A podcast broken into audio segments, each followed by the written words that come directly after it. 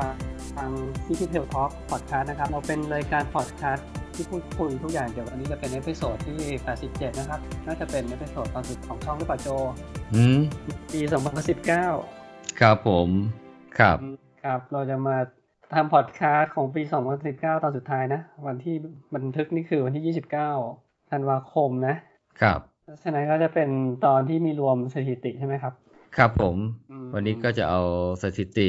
หลักๆก็จะมาจาก Strava นะ ก็คือที่หมูส่งบทความให้ก็รู้สึกเหมือนจะ Strava เขาเก็บข้อมูลของคนที่ใช้แอป Strava นะทั้งหมดของเขาอะแต่ว่ามันจะมีข้อมูลที่เป็นของทั้ง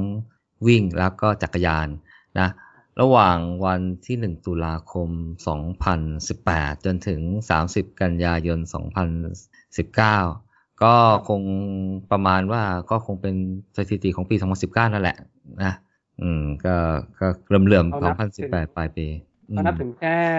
เดือนสิ้นเดือนที่ 9 นะขาดไปใช่สามเดือน ก็เพราะว่าเขาไปนับควอเตอร์สี่อะ ของปี 18เอ่อนับคล้ายๆ ปีงบประมาณของรัฐบาลไทยเลยนะ อืม ครับเอเกิดในกันนะ เผื่อใครไม่รู้จัก Strava Strava เป็นแอป ออกกำลังกายที่ได้รับความนิยมสูง เริ่มต้นมาจากอ่าผู้ปั่นจักรยานอืมจะใช้แอปเยอะมากเลยในนักปั่นจักรยานนะครับจนก็มีอืมนักวิ่งเนี่ยมาเริ่มใช้แอปนี้มากขึ้น แล้วก็แอปเนี้ยค่อนข้างได้รับความนิยมเพราะว่ามีเรียกว่านักวิ่งที่เป็น elite เนี่ยมาใช้แอป เยอะเพราะเขาจะเป็นแอปก่อนออกกำลังกายที่เป็นคล้ายๆโซเชียลมีเดียคือเราสามารถที่จะ follow นะครับ follow เพื่อนเราในใน s t r a v a คือเพื่อนที่เราออกกำลังกาย แล้วไทำลายที่เขาโพสต์คือ activity ใช่ไหมไม่ว่าจะครับปั่นวิ่งอย่างเนี้ยเราก็จะเห็นมีแผนที่สามารถคอมเมนต์กดไลค์อ่าซึ่ง s t r a v a เขาเรียก kudo แล้วก็ได้รับความนิยมคือจะมีการจัดแข่งขัน เรียกว่าเป็น segment นะครับ ถ้าเกิดเราวิ่งผ่านเส้นทางไหนที่ได้รับความนิยมเนี่ยเขาจะกรุ๊ปนักวิ่งหรือว่านักปั่นที่ผ่านเส้นทางนั้น แล้วก็มา rank ให้เราเห็นเลยนะครับครับว่าเส้นทางนั้นเนี่ย เราใช้เวลาอยู่ในระดับที่เท่าไหร่ของเพื่อนอาของคนทั้งหมดอะไรอย่างนี้ อืมรวมถึงมีการ track event ดัง ๆ นะ เช่นรายการมาราธอนเนี่ยเขาจะถ้าเราแค่ไปวิ่งเฉยๆไม่ต้องไปทำอะไรนะ มันจะขึ้นมาเลยว่ารายการมาราธอนนี้มีคนวิ่งเท่านี้นะครับ มีเพื่อนเราวิ่งกี่คน เราวิ่งเป็นระดับที่เท่าไหร่ สามารถมีกราฟิกให้ดูด้วยครับที่เป็นแอนิเมชันเคยจำได้ไหม Star ว่า Star Fly Fly by อ่า fly by อืม Fly แล้วคือพอ GPS แต่ละคนวิ่งไปเรื่อยๆ เห็นว่าใครครับเร็ววิ่งช้าใช่ไหมใช่ครับซึ่งทุกปีชาวบ้านเขาจะทำสถิติครับ คือของคนออกกำลังกายมาให้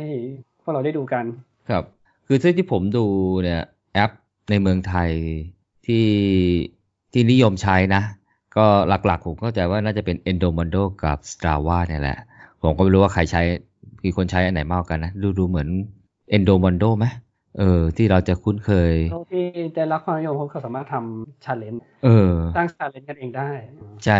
อันนั้นแหละที่เราคุ้นเคยในแง่ของที่เราจอยเข้าไปใน challenge ใช่ปะ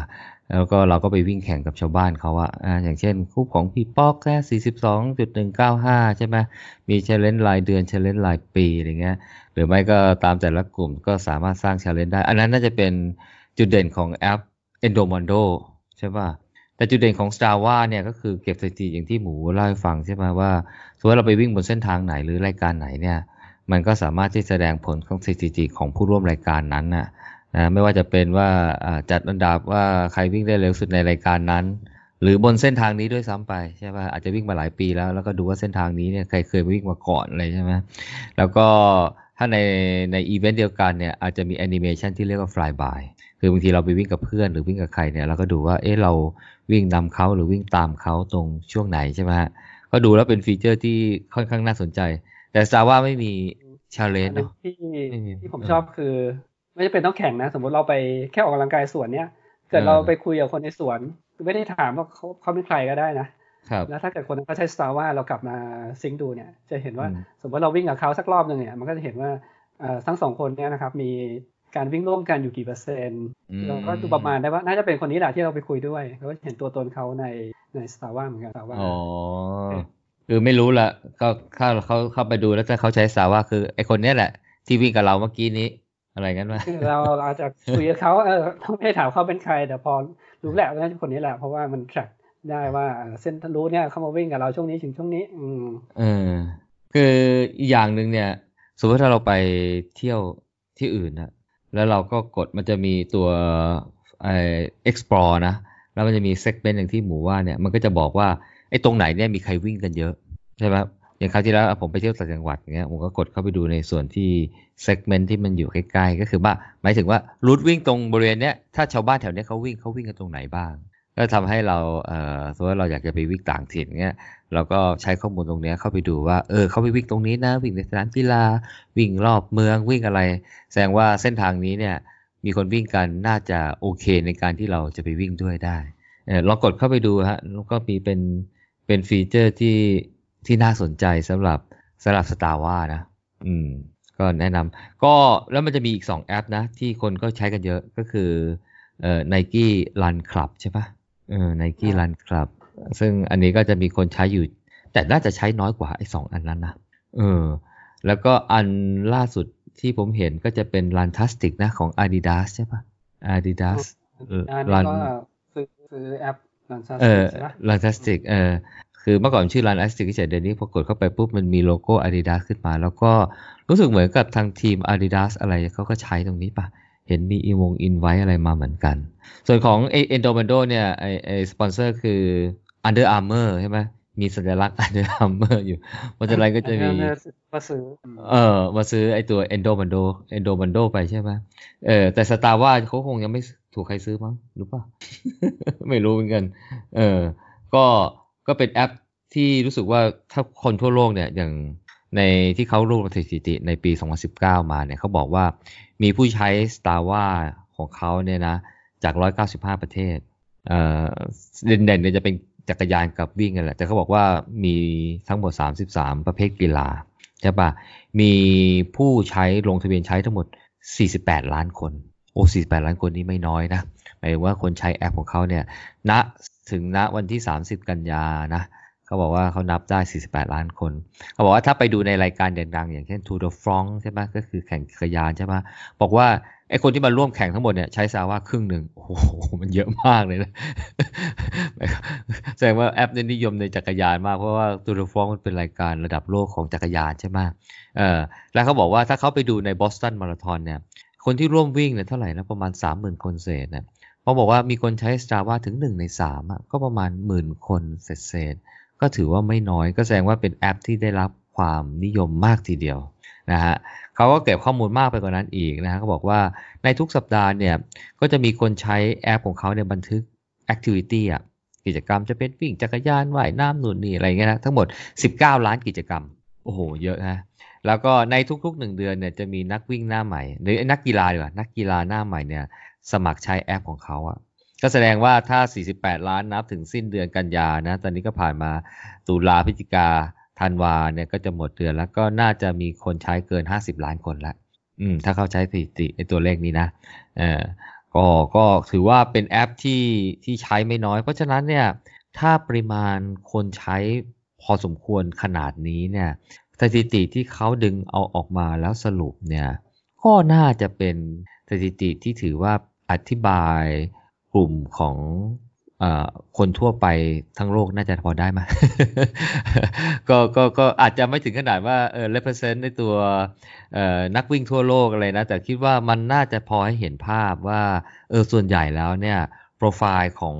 นักกีฬาอ้าวเราสนเราเราพูดเรื่องวิ่งใช่ไหมเราก็จะสนใจแต่เรื่องวิ่งเป็นหลักแหละจักรยานเราก็ไม่ไม่สนแล้วนะเเพราะฉะนั้นเนี่ยสถิติข้อมูลอะไรที่เกี่ยวกับอธิบายเกี่ยวกับนักวิ่งเนี่ยก็น่าจะอิมพลายว่า เอออันนี้มันเป็นภาพรวมของนักวิ่งทั่วโลกนะเออแต่คือสตาว่าที่ที่ดึงมาที่ที่เราจะมาเล่าให้ฟังเนี่ยไม่ได้เอ่อวิเคราะห์เอ่อนักวิ่งในแต่ละประเทศใช่ป่ะแต่เขาดูเป็นภาพรวมนะอืมอย่างเช่นที่เป็นข้อมูลที่ผมสรุปมาอันแรกเนี่ยเขาบอกว่า คือถ้าดูการ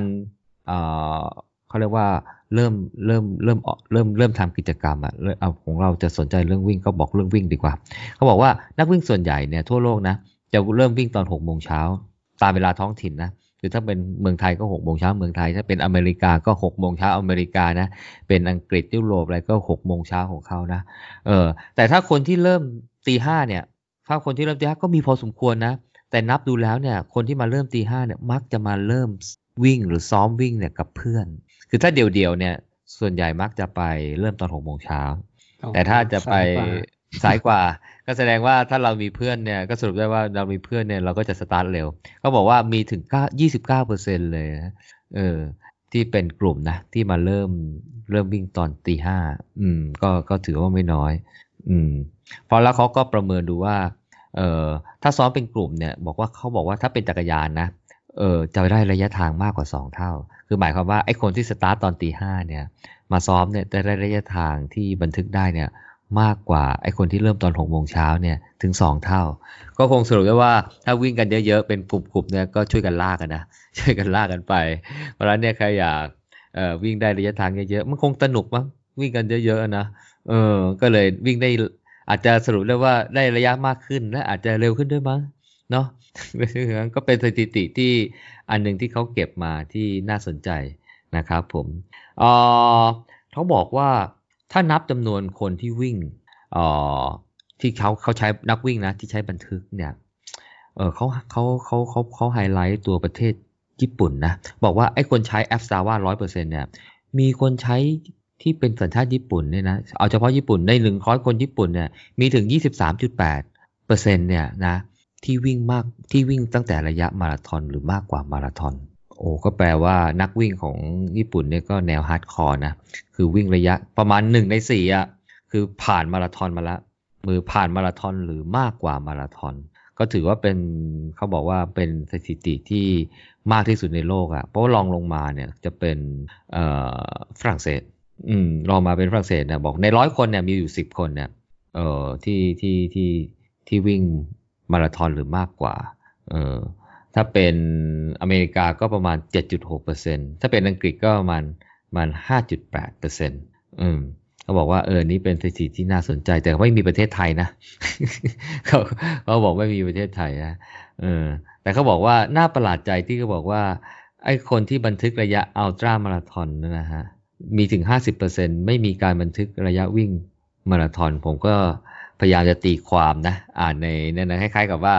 คือคนที่วิ่งไกลๆเนี่ย ถ้าเขาวิ่งสั้น ๆเขาก็จะไม่ใช้อัตราว่าประมาณนั้นมั้งถ้าถ้าถ้าประมาณครึ่งหนึ่งนะประมาณครึ่งหนึ่งคือไม่ใช่บันทึกสเปซสปะไปเรื่อยเขาจะบันทึกก็ต่อเมื่อเขาวิ่งจริงจังแต่ผมว่าสถิตินี้ก็ฟังไว้พอเป็นข้อมูลเฉยๆนะฮะแต่ที่น่าสนใจก็คือว่าคนญี่ปุ่นประมาณหนึ่งในสี่เนี่ย วิ่งมาราธอนหรือมากกว่าเออไม่ไม่รู้คนไทยเป็นเท่าไหร่นะแต่ผมว่าเดี๋ยวนี้คนไทยก็คงจะเยอะแล้วมั้งอืม อันนี้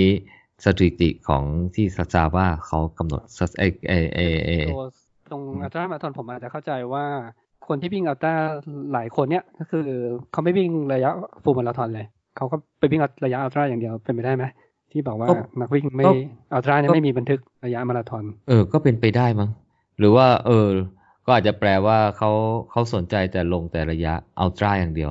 อืมไม่ไม่ไม่ไม่ลงมาราธอนหรือต่ำกว่า ไม่ลงสิบโลไม่ลงห้าไม่ลงอะไรนะเออก็อาจจะอาจจะเป็นไปได้มั้งเพราะว่าเขาเรียกว่าเอ่อการวิ่งมันต่างกันเหมือนกันนะอัลตร้ามันมันมัน endurance เป็นหลักนะ ระยะมาราธอนหรือต่ำกว่าเนี่ยมันใช้แรงเค้น มันมีความลงความเร็วอะไร อะไรเข้ามาเกี่ยวข้องด้วย ก็ก็ก็เป็นไปได้ เออแต่แต่ของเราก็ ส่วนใหญ่ก็วิ่งกันหมดนะ ไม่ไม่ได้ระบุว่าโอ้โหลงอัลตร้าก็จะเน้นอัลตร้าอย่างเดียวนะเอออะอันนี้เป็นข้อมูลที่สรุป อะมาดูรองเท้าเขาบอกว่า running gear เพราะว่าในใน Strava เนี่ยมันให้ใส่อืมใส่เกียร์ได้ใช่ไหมใส่ใส่ใส่ใส่อุปกรณ์อะก็คือรองเท้าใช่เออใส่อุปกรณ์ได้คือ แต่ละแอคทิวิตี้นี่เลือกได้เลยว่า เราใช้รองเท้าคู่ไหน อ่าวิ่งเราแอคใช้ทิวิตี้นั้นอ่าใช่ครับแต่เอาจริงครับผมผมใส่แล้วผมก็ไม่ค่อยได้เปลี่ยนนะบางทีก็หยิบเท้าคู่อื่นมาใส่ แต่ผมก็ไม่ได้เปลี่ยนว่าเอารองเท้าคู่นี้ใส่อะไรอย่างเงี้ยนะเออ แต่แต่แล้วก็แต่ที่ถ้าใส่ถูกต้องเนี่ยข้อดีคือมันจะช่วยเตือนว่าอ่า อายุรองเท้าคุณหมดแล้วนะอ่าต้องเปลี่ยนได้แล้ว ใช่ใช่วิ่งมาถึงระยะนี้แล้วก็ควรจะเปลี่ยนแล้วเช่นถ้าเราตั้งไว้เท่าไหร่ทุกพันโลอะไรเงี้ยใช่ไหม มันก็จะมาเตือนอยู่นั่นแหละว่าเอ้ยคุณจะเปลี่ยนรองเท้าได้แล้วอะไรเงี้ยเออเขาบอกว่าเอ่อในปีหนึ่งเก้าที่ผ่านมานี่นะฮะรองเท้าที่มีอัตราการเพิ่มคือการใช้นะเออมากอันดับหนึ่งเลยนะHoka มันต้องอ่านว่าอะไรนะ One One ใช่ไหมไม่ใช่ one one ใช่ไหมอ่า Hoka One Oneเออ Carbon X Carbon รุ่น X ยอดฮิตเหมือนกันรุ่นยอดฮิตอืใช่ไหมเอ่อรุ่นยอดฮิตรู้สึกว่าสูสีกับเอ่อ Nike Next%เลยไหม เออเห็นได้ข่าวเออผมก็บอกว่าผมก็ไม่รู้นะเขาบอกว่าใส่แล้วทำให้วิ่งเร็วขึ้นเหมือนกันเออเมืองไทยขาดตลาดเลยนี่ใช่ไหมเมืองไทยขาดตลาดใช่ใช่เมื่อวานเมื่อวานไปถามร้านเหมือนกันมีไหมCarbon Xไม่มีค่ะหมด หมดนะ โอ้ขายดีขายดีนะฮะอ่าขึ้นอันดับหนึ่งเลยนะฮะสำหรับว่ามีคนหันมาใช้ตัว Carbon X ตามมาด้วย Adidas Solar Glide ก็ไม่รู้อะเพราะเคยได้ยินผมก็ไม่ใช่แฟน Adidas นะเขามีรุ่นไหนอะแต่ก็บอกว่า Adidas Solar Glide เนี่ย เป็นอันดับสองอันดับสามเป็น New Balance Fresh Foam Beacon อืม ก็ไม่เราไอ้ New Balance เนี่ยเมืองไทยไม่ค่อยนิยมนะ เออไม่ไม่ไม่รู้สิ ไม่แน่ใจมันจะเอามาจากอเมริกาส่วนใหญ่หรือเปล่าคือเป็นแบรนด์อเมริกาก็คงหมดเลยอะคงคงคงเก็บทั่วโลกมั้งคงเก็บทั่วโลก แต่ผมไม่เออ อุ้ย Adidas ของเยอรมันดิดาสเหรออาดิดาสไม่ใช่เออเออเอาอันอันดับสี่เนี่ย Adidas Solar Boost ไม่รู้เหมือนกันนะ อันดับห้า Hoka One One Torrent นะฮะ เออ น่าสนใจ เออมียี่ห้อ เอ้ย มีรุ่น Torrent ด้วยเว้ย ผมก็ไม่รู้จักนะ อ่า เขาบอกว่า แต่ถ้าไปดูเฉพาะงานวิ่งบอสตันมาราธอนนะ ที่ชุมนุมขาแรงเนี่ย รองเท้าวิ่งอันดับหนึ่งเลยฮะ Nike Zoom Fly Nike Zoom Vapor Fly สี่เปอร์เซ็นต์ สี่เปอร์เซ็นต์เอ้ยเมื่อตอนต้นปีที่ผ่านมานี่ next เปอร์เซ็นต์มันออกมายังไงฮะ เออแต่แต่ยังไม่ออกฮะหรือเพิ่งออกมาเนี่ย แต่ว่าไอ้ไอ้สี่เปอร์เซ็นต์มันเลยขึ้นอันดับหนึ่งเลยฮะ เออบอกว่าถ้าเป็นงานบอสตันมาราธอนเนี่ย Nike Ed Full Vaporfly สี่เปอร์เซ็นต์อันดับหนึ่ง ตามด้วย Nike Pegasus นะฮะ Hoka One One Clifton Nike Zoom Fly แล้วก็ Saucony Kinvara เออเนี่ยตามมาเป็นอันดับสองสามสี่ห้า ออก็จะดูแตกต่างจากอ่าภาพรวมนะ ที่บอกว่า Carbon X นะอืมอันนี้มาเลย Nike Zoom Vaporfly สี่เปอร์เซ็นต์อืมแต่ตอนที่ผมไปเบอร์ลินก็ก็มีแต่สีเขียวกับสีชมพูนะ สีเขียวก็ที่กับอาดิดาสไม่ใช่สีเขียวก็สี่เปอร์เซ็นไง สีชมพูก็เน็กเปอร์เซ็นไง Adidas เนี่ยอ๋อมีสองอันเออ เห็นแต่เนี่ยนะโอ้โหอย่าว่าแต่คนต่างชาติเลยคนไทยก็เพราะก็ที่จะโจมีเล่าให้ฟังว่าว่าเขาเอ่อมันคือเขาตอนในยี่เป็นสปอนเซอร์เขาก็เลยไม่มีอาดิดาสใช่ไหมอ่าไม่ไม่ไม่เบอร์เบอร์เบอร์ลินเบอร์ลินอาดิดาสเป็นสปอนเซอร์อ๋อท่านเป็นสปอนเซอร์อ่าเออแต่แต่นักวิ่งที่ผมเห็นนะคือไม่รู้ว่าผมเห็นสีเขียวชมพูเยอะมากเลยอ๋อสีเขียวอาจจะเป็น พวก elite ปะแล้วเขามีสปอนเซอร์ส่วนตัวอะไรเลยไม่รู้เลยผมอยู่ในโซนในในอยู่ใน block B อะเออไอ้ block B แล้ว block C ว่าจำไม่ได้ละเออเออเอออันนี้ก็เป็นภาพรวมของรองเท้านะเออแต่ถ้านาฬิกาแปลกใจนะ ผมแต่ว่าผมว่าเป็นทั้งหมดในโลกนี้นะ ไม่ไม่ไม่ได้ระบุประเทศไหนนะ อันดับหนึ่งมันเป็น Polar Vantage M อะเออยี่ห้อ Polar นี่เราก็ไม่รู้จักมากเท่าไหร่นะ เออผมก็ไม่ไม่ไม่ไม่รู้จักไอ้ยี่ห้อโพล่าอะไรเท่าไหร่เคยได้ยินเหมือนกันนะแต่ว่ามันเหมือนกับเครื่องวัดอัตราการเต้นหัวใจอะไรสักอย่างอะนะเออ แต่ว่าในสถิติขไปองใช้ไปใช้ฮะโพล่าเขาคือเขามีพวกเกียร์ของนักปั่นเยอะอะอ๋อคือเขามีเอ่อเครื่องวัดอัตราการเต้นหัวใจ แต่ก่อนใช้กับบลูทูธเงี้ยแล้วก็ลิงก์กับมือถือ อืม อืมเขาครัก็บมีพวกอุปกรณ์ออกกำลังกายเยอะอะอืมอืม แต่แต่แต่อันนี้เขาก็เก็บจากนักวิ่งนะ อืม ก็น่าสนใจว่า Polar Vantage M นะไม่รู้รุ่นไหนอะไรไหนนะเออแต่อันดับสองคุณเคย Forerunner Garmin Forerunner 945 แล้วก็อันดับสามก็เป็น Garmin เอ่อ Instinct อืม ก็น่าจะเป็นรุ่นยอดฮิตนะ เออ ตอนนี้ไอ้ตัวเอ่ออะไร Fenix หกยังไม่ออกมั้ง มันเลยไม่ขึ้นนะ อืมไม่ใช่มันออกเออมันมันมาออกทีหลังแค่เดือน กันยา September ใช่ไหมไม่พออืมเออไม่ทันอืมเออ แต่ก็น่าสนใจนะที่ว่าซุน Suunto นี่ไม่ไม่ไม่ติดนะแต่อาจจะติดสี่ห้าหรือเปล่าไม่แน่ใจอะเพราะว่ามันมันแสดงข้อมูลมาสามดับแรกอะอืม ก็ก็ก็เป็นข้อมูลที่น่าสนใจเหมือนกันนะเอ่อถ้าเป็นระดับทั่วไปทั้งหมดเนี่ยกามินเขาก็ขึ้นมานะซุนโตมองไม่เห็นเลยนะอืมแต่ที่น่าแปลกใจคือไอ้ตัวโพล่าเนี่ยแหละเออในขณะที่เมืองไทยไม่ค่อยมีใครรู้จักเท่าไหร่ นะครับผม อืมเขาในในสถิติข้อมูลของ s t a r w a เนี่ย ก็มีความน่าสนใจนะ เขาบอกว่าเขาไปเจาะข้อมูลแบบละเอียด เขาบอกว่าถ้าสายความเร็วของคนที่ใส่ Nike Zoom Zoom Vaporfly Next Percent นต์นะเออคืออันเนี้ยก็คงเอาเฉพาะคนที่ที่ที่ลงในแอปว่าใส่รองเท้ารุ่นเนี้ยยี่ห้อเนี้ย Next Percent นะ จะมี average pace เนี่ย5นาที 4 วินาทีอะ ต่อกิโลอะเออประมาณเพจห้าแสดงว่าเออทั้งวิ่งทั้งซ้อมทั้งแข่งทั้งอะไรเนี่ย ทุกคนเอามาเฉลี่ยกันเนี่ยนะ โดยเฉลี่ยเพจห้าโอ้นี่เร็วนะไม่ไม่ไม่เฉลี่ยห้านี่เร็วอืมเออเฉลี่ยนี่ห้าบางทีมันก็ซ้อมแบบเอ่อ easy run มั่งอะไรมั่งอะไรใช่ไหมโอ้หรือวิ่งอาจจะวิ่งแข่งเร็วมั่งอะไรบ้างอะไรนะฮะแต่ว่าเฉลี่ยนี่ห้าเลยอะ โอ้ไม่ โอ้ไม่ไม่ไม่ไม่ไม่ ไม่ธรรมดาไปใช้เฉพาะที่เป็นเรสอย่างเดียว เออวะเพราะกลัวมันสึกเร็วใช่ป่ะ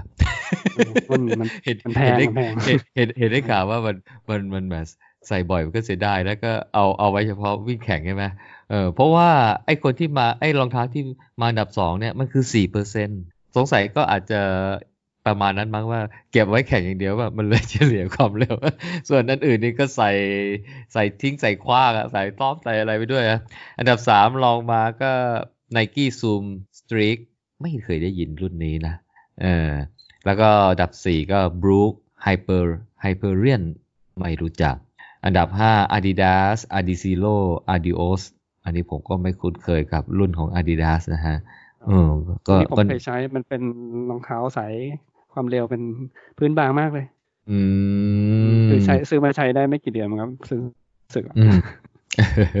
คือผมก็เขียนสรุปไว้ว่า เอ้ยมันอาจจะตีความได้สองแบบ คือว่า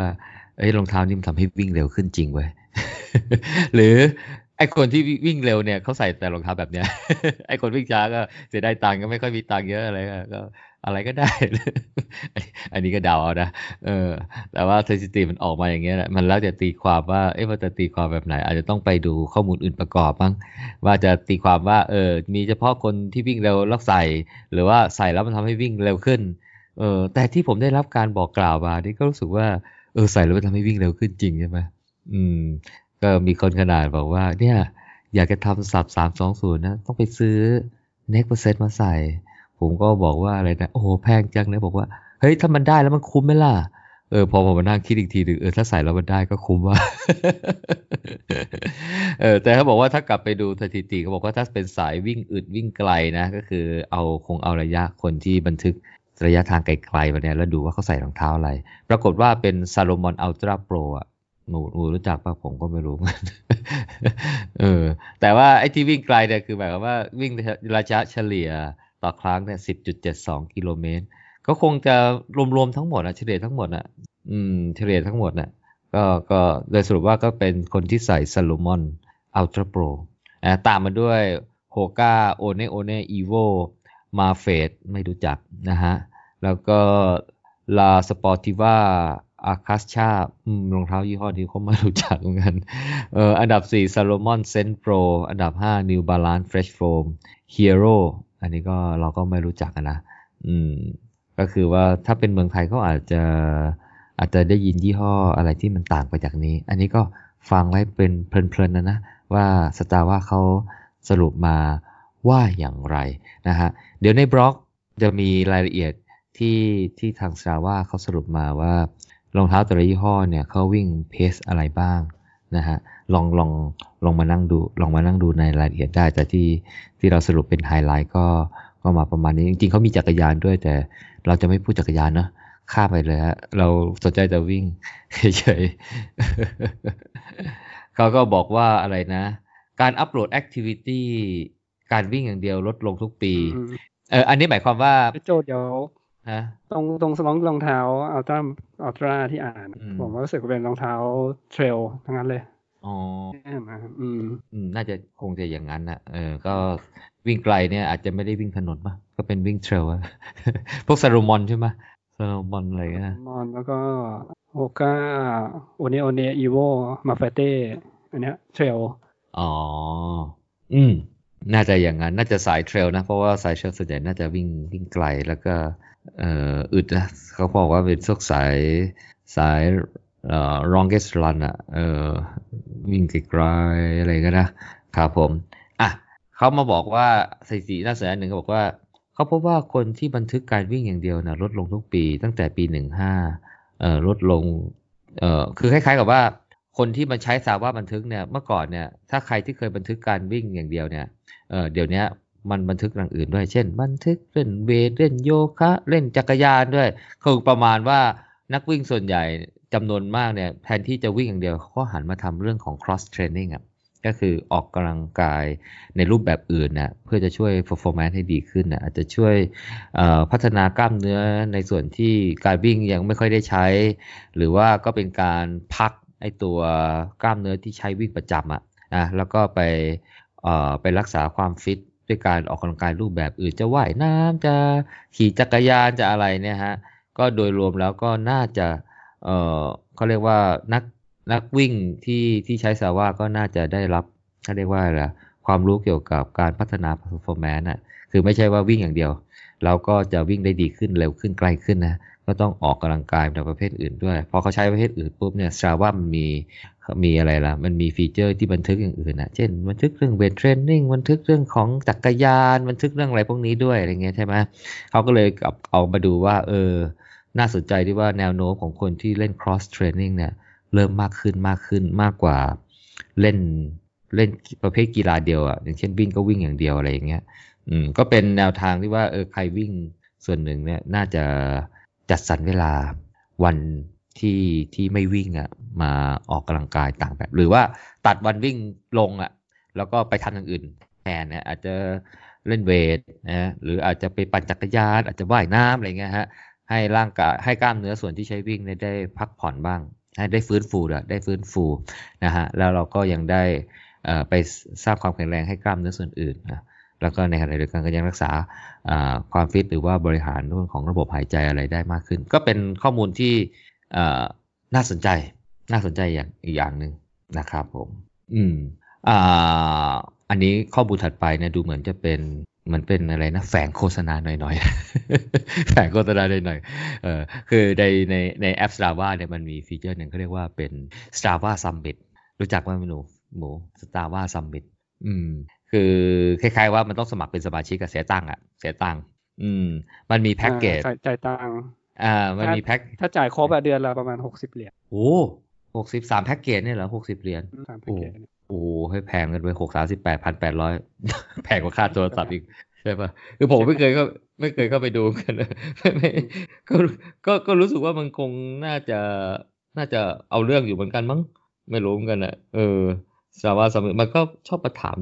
ทุกทีเลยนะ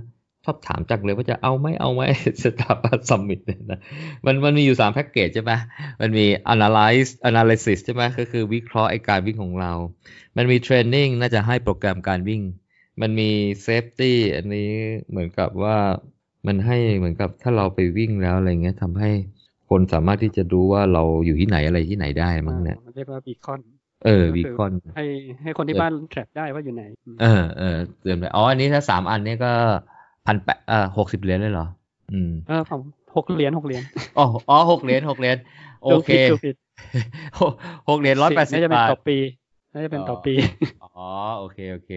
หกสิบต่อปีเออเออถ้าจะถ้าถ้าถ้าอย่างนั้นมันก็ราคาราคาก็คอยดูเป็นมิตรภาพหน่อยนะแม่ถ้าหกสิบเหรียญต่อเดือนได้ไม่ไหวก็คือว่าเขาบอกว่าเขาบอกว่าสำหรับคือคนที่ที่ใช้ซัมมิตเนี่ย แล้วเขาบอกว่า คนที่ตั้งเป้าหมายเนี่ยอ่าเขาอันนี้เขาดูเฉพาะลูกค้าที่ใช้ซัมมิตเขานะแปลว่าคนที่ตั้งเป้าหมายในการซ้อมในการวิ่งอะไรเนี่ยนะฮะตั้งแต่ต้นปี แล้วพอแทร็กไปทุกๆ เดือนจนกระทั่งถึงหมด 1 ปีครบ 1 ปีเนี่ยปรากฏว่าคนที่ตั้งเป้าหมายเนี่ยยังประมาณเกือบเกือบร้อยเปอร์เซ็นต์อะเออที่ยังสามารถที่จะคีปไอตัวเป้าหมาย คือซ้อมไปตามเป้าหมายอะได้เออ ในขณะที่คนที่ไม่ได้ตั้งเป้าหมายเนี่ย ส่วนใหญ่ก็จะหลุดหลุดเป้าการซ้อม หลุดเป้าการซ้อม ก็คล้ายๆ กับว่าเขาบอกว่าเป็น the secret to motivation ก็คือว่าการที่จะมีแรงจูงใจทำให้เราซ้อมไปได้ตลอดเวลาแบบยั่งยืนต่อเนื่องเนี่ย เราควรที่จะต้องตั้งเป้าปั้งเป้าในการซ้อมอันนี้ก็พิสูจน์ได้จากลูกค้าของสาว่าซัมบิทของเขานะ ว่าเออถ้าใครตั้งเป้าเนี่ยนะ คนเลิกล้มระหว่างทางเนี่ย มีแค่ห้าเปอร์เซ็นต์เองในขณะที่คนที่ไม่ตั้งเป้าเนี่ย มีประมาณสิบสามเปอร์เซ็นต์ก็มีมากกว่า มีมากกว่า อืมมันน่าจะอยู่ใน Summit ที่เรียกว่า training Summit สามารถตั้งเป้าหมายส่วนตัวซัม training แผนมี race analysisอ่า น่าสนใจ เพราะฉะนั้นในปีใหม่นี้ใช่ไหมกำลังจะขึ้นปีใหม่ก็ ตาตั้งเป้า เอ้ยนี่ผมบอกตัวเองบอกว่าเนี่ยรู้สึกว่าผมเองก็ไม่ตั้งเป้าแบบเลือนลางแล้วไม่ค่อยเอาจริงจังไปไม่ถึงสักทีเพราะฉะนั้นเนี่ยต้องตั้งเป้าให้มันดูแบบว่าอะไรนะ อืม solid หน่อยนะเอ่อค่อนข้างจะมั่นคงหน่อยที่แบบว่าเฮ้ยเราต้องไปถึงได้ แล้วก็เมื่อเมื่อตั้งแล้วก็วางโปรแกรมไป แล้วก็คีย์ไปตัวตามโปรแกรมที่เราซ้อมไปเพื่อจะให้ถึงเป้าหมายนะอะ ลองดูนะฮะใครอยากจะตั้งเป้าอะไรนะฮะไม่รู้ว่าตั้งเป้าอยากจะตั้งเป้า challenge หรือว่า challenge นิดหน่อย หรือว่าเอาพอหอมปากหอมคอลองดูแล้วกันนะสำหรับปีใหม่นี้นะฮะเพราะสถิติบอกแล้ว คนที่ตั้งเป้าเนี่ยมักจะสามารถที่จะรักษาไอ้วินัยตัวเองเพื่อจะรักษาไอ้ตัวการซ้อมเพื่อไปถึงเป้าเนี่ยได้มากกว่าคนที่ไม่ได้ตั้งเป้านะครับผมอะอันนี้เป็นภาพรวมของของ Strava แล้วเออยังมีเพิ่มเติมนิดนึง เขาบอกว่าในปี 2019 เนี่ย อันนี้หยิบเฉพาะตัว race นะฮะ หยิบเฉพาะตัว race marathon เออผมเข้าใจว่าในในในในใน Strava เนี่ย เวลาเราบันทึกตัวสมมติว่าบันทึกการวิ่งของเราเนี่ยนะแล้วเราสามารถที่จะเข้าไปบอกมันว่า อันนี้เป็น race หรือเป็น long run หรือเป็นอะไร เพื่อจะบอกให้มันรู้ว่า เออ ใช่ไหมนี่เป็น workout อันนี้เป็น race อันนี้เป็น long run เออเออ คือจะได้รู้ว่าอ๋ออันนี้เป็นเรสเข้าใจว่ามันมีผลต่อการบันทึกเวลาด้วยใช่ไหมคือถ้าถ้ามันไม่ได้บอกถ้ามันเป็นเรสเนี่ยมันจะเอาเวลาทั้งหมดเลยมันนับใช่ไหมมันจะไม่ตัดเวลา เช่น พักกินน้ำเออคือคือมันจะไม่ตัดเวลาที่ที่ไม่เคลื่อนไหวอะ่ะคือถ้าเราไม่ได้บอกมันเป็น race เนี่ยบางทีเราหยุดพักกินน้ำใช่ไหมเวลารวมของมันเนี่ยมันจะตัดตัดไอ้เวลาที่เราหยุดนิ่งออกใช่ปะก็สังเกตดูถ้าเราถ้าใครใช้ Garmin บันทึกเนี่ย ในในเวิร์กอัลเดียวกันเนี่ยนะ บางทีสมมติเราซ้อมแล้วหยุดกินน้ำอะไรเงี้ย ถ้าเราอัปโหลดขึ้นไปทั้ง Strava ทั้ง Endo เนี่ยเวลามันจะไม่เท่ากัน ใช่ป่ะ Strava จะเวลาจะสั้นกว่า มันจะตัดเอาไอ้ไอ้ตัวเวลาที่ที่ที่ที่ไม่เคลื่อนไหวออกไปด้วยใช่ไหมเราเฉพาะ moving time เออมาเฉพาะ moving time workout activity เออ แต่ถ้าไปบอกว่าอันนี้เป็น rest เออบอกอันเนี้ยนะมันไม่ใช่เป็นการซ้อมธรรมดานะ มันเป็นการแข่งขัน เออครั้นี้มันเอาเวลาทั้งหมดมาใส่เลย เออโดยเฉพาะเวลาที่เราไม่เคลื่อนไหวด้วย non moving อะมาด้วย เออเนี่ยผมก็เข้าใจว่ามันน่าจะใช้ฟีเจอร์ อันเนี้ยที่ที่เราเนี่ยไปบอกมันว่าอันนี้เป็นเรสเนี่ย มันก็เลยไปเก็บไอ้ตัวมาราธอนเรสทั้งหมดของคนที่บันทึกผ่านจากตัว Strava เนี่ยนะบอกในปี 19เนี่ยนะฮะ ค่าเฉลี่ย เออเออมันมันมันมันบอกเวลาเร็วสุดด้วยนะ 15940 เออ ว่ามันจะบอกในในนะว่าใครใช้นะ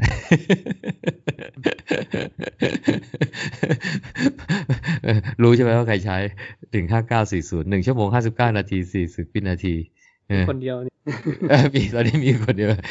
เออผมก็ไม่แน่ใจว่าคลิปโชเก้เขาใช้สาว่าหรือเปล่าเนี่ยเอออะไรเงี้ยนะแต่ว่าในกราฟเนี่ยมันเขียนเลยนะว่าเร็วสุดเนี่ยหนึ่งห้าเก้าสี่ศูนย์นะแต่บอกว่าถ้าเป็น median time median time เนี่ยก็คือ p ห้าสิบนะ ก็คือเอาเอาเอาคนมาเข้าแถวอะเอ่อเอาตั้งแต่เวลาเร็วสุดจนทั้งถึงช้าสุดนะมามาเรียงกันใช่ไหมแล้วเอาคนที่อยู่ตรงกลางเป๊ะเลยเออถ้าเอามาร้อยคนก็คือคนที่ห้าสิบใช่ไหมเอ่อคนที่อยู่ตรงกลางเป๊ะเนี่ยวิ่งได้สามชั่วโมงห้าสิบแปดนาทียี่ห้าวินาที แปลว่าค่ากลางที่เรียกว่ามีเดียนหรือ P ห้าสิบหรือเพอร์เซนทายที่ห้าสิบเนี่ย วิ่งต่ำกว่าสี่ชั่วโมงอะโอ้ค่ากลางนะค่ากลางนะ ไม่ได้ไม่ใช่ค่ามีเดียนคือค่ากลาง ไม่ใช่ค่าเฉลี่ย ไม่ใช่ค่าเฉลี่ยนะ คือถ้าเราไปดูกราฟเนี่ยนะฮะมันออกจะเป็นแนว มันก็ไม่เป็นระฆังคว่ำอะเออมันก็คล้ายๆระฆังคว่ำแต่มันจะไม่สมมาตรเนี่ย ลักษณะเงี้ยมันจะเออถ้าสถิติเขาเรียกว่าอะไร skill to the right ใช่ไหมเออก็คือเบ้ขวาเป็นเบ้ขวาเบ้ขวาแต่ว่า เออแต่ว่ามันจะดูปุ่มใหญ่ๆมันจะเอียงไปทางซ้ายใช่ไหมแต่มันเรียกเบ้ขวาใช่ไหมใช่ก็คือค่าค่ากลางคือเขาเอาค่าจำนวนสถิติที่ว่าใคร วิ่งเวลาไหนมากที่สุด ไม่ได้เอาเวลาทุกคนมาหารจำนวน อันนั้นเรียกว่าค่า average ใช่ป่ะ อันนี้เรียกค่าค่า median อ่าอันนี้ค่ามีเดียเนี่ยมันเป็นเนี่ยเอาเอาเอามาเรียงกันตั้งแต่น้อยไปมากเนี่ยแล้วก็เอาคนที่อยู่ตรงกลางเนี่ยเขาบอกว่าอ่าสามชั่วโมงห้าสิบแปดนาทียี่ห้าวินาที ก็แปลว่าครึ่งหนึ่งเนี่ยวิ่งเร็วกว่านี้ วิ่งเร็วกว่าสามชั่วโมงห้าสิบแปดอีกครึ่งหนึ่งเนี่ยวิ่งช้ากว่านี้ วิ่งช้ากว่าสามชั่วโมงห้าสิบแปดอืมก็แสดงว่าคนตรงกลางเนี่ยคนโดย เฉลี่ยคนโดยตัวกลางเนี่ยวิ่งต่ำกว่า 4 ชั่วโมงสับสี่ลักษณะกราฟที่มันก็เรียกว่าสกิลจูดไรหรือเบขวาเนี่ย มันคล้ายอย่างเงี้ยถ้าผมคุ้นเคยนะเขาเรียกเป็น log normal distribution นะ คือถ้าผมคำนวณจากประสบการณ์ส่วนตัวที่เห็นกราฟนี้บ่อยๆ นะถ้าค่าเฉลี่ยนะ หมายความว่าเอาเวลาเฉลี่ยทุกคนมาบวกกัน แล้วหารด้วยจำนวนคนเนี่ยหรือ arithmetic mean เนี่ยคือค่าค่าเฉลี่ยธรรมดาเนี่ยเดี๋ยวผมดูแล้วน่าจะประมาณสี่ชั่วโมงครึ่งอะ สี่ชั่วโมงครึ่งคือคนที่วิ่งช้าเนี่ยมันก็ดึงดึงค่าเฉลี่ยขึ้นนะนะดึงค่ามีนขึ้นนะเอออันเนี้ยอันนี้นี่ผมดูประเมินจากกราฟนะเออแต่ถ้าบอกว่าไอ้คนที่เรียกว่าเป็นโหมดหรือ most likely หรือว่าเขาเรียกความถี่สูงสุดอะคือจำนวนคนไปกระจุกตัวพีคตรงไหนนะดูเหมือนจะราวๆสามชั่วโมงสี่สิบห้ามั้ง อืม ถ้าถ้าถ้าใครดูเข้าไปในบล็อกเนี่ยก็จะเห็นว่า ไอจุดพีคของกราฟเนี่ยจะราวๆสามชั่วโมงสี่ห้าซึ่งถือว่าเร็วมากนะ อันนี้ก็ทั้งสามตัวที่ผมพูดเนี่ยเป็นค่ากลางหมดนะ แต่จะเป็นค่ากลางที่เรียกว่าเป็น P ห้าสิบหรือเป็นมีเดียนเนี่ยก็คือครึ่งหนึ่งวิ่งเร็วกว่านี้ ครึ่งหนึ่งวิ่งช้ากว่านี้คือสามชั่วโมงห้าแปดแต่ถ้าเป็นค่ากลางแบบว่าเอาทุกคนเวลาเฉลี่ยทุกคนมาบวกกันแล้วหารด้วยจำนวนคนเนี่ยนะก็น่าจะราวๆสี่ชั่วโมงครึ่งเออแต่ถ้าบอกว่าเออกระจุกของคนที่วิ่งส่วนใหญ่เนี่ยนะกระจุกเยอะๆเนี่ย ก็จะประมาณสามชั่วโมงสี่สิบห้าเออ ก็ก็ถือว่างั้นเนี่ยสรุปเลย เออคนทั่วโลกตอนนี้วิ่งมาราธอนเร็วมากเหมือนกันนะเร็วมากเร็วมากเพราะฉะนั้นเป้าสับโฟเนี่ยก็คือถ้าใครตั้งเป้าหมายความว่า ถ้าวิ่งได้ ก็แปลว่าวิ่งวิ่งเร็วกว่าคนครึ่งหนึ่งแล้วก็วิ่งช้ากว่าคนอีกครึ่งหนึ่งอยู่ตรงกลางกลางกลางกลางๆแถวนะอยู่ตรงกลางกลางๆแถวอ่าเพราะฉะนั้นตับโฟก็เป็นตัวเลข magic number ที่คนเอาไปตั้งเป้านะ ถ้าใครยังทำไม่ได้นะ น่าสนใจ น่าสนใจเหมือนกันนะครับอ่าผผมมไปหาข้อมูลที่โจบอก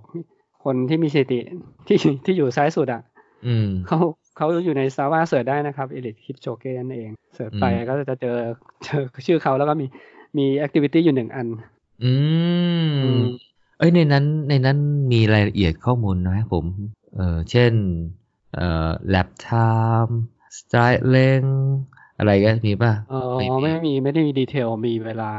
มีไว้ระยะใช่ทางนั่นเองใช่อ๋อเพชเพชเฉลี่ยสองจุดห้าศูนย์สองจุดห้านาศูนทีย์ต่อกิโลเมตรอ๋อแค่นั้นเนาะอ่าครับผม ก็อันนี้เป็นภาพรวมนะครับผมอ่ามาดูเพิ่มเติมอีกนิดนึงก่อนจะจบไอตัวเอ่อสถิติของ Strava เดี๋ยวผมจะไปสถิติของเอ่อจากแหล่งอื่นนะครับ เขาบอกว่า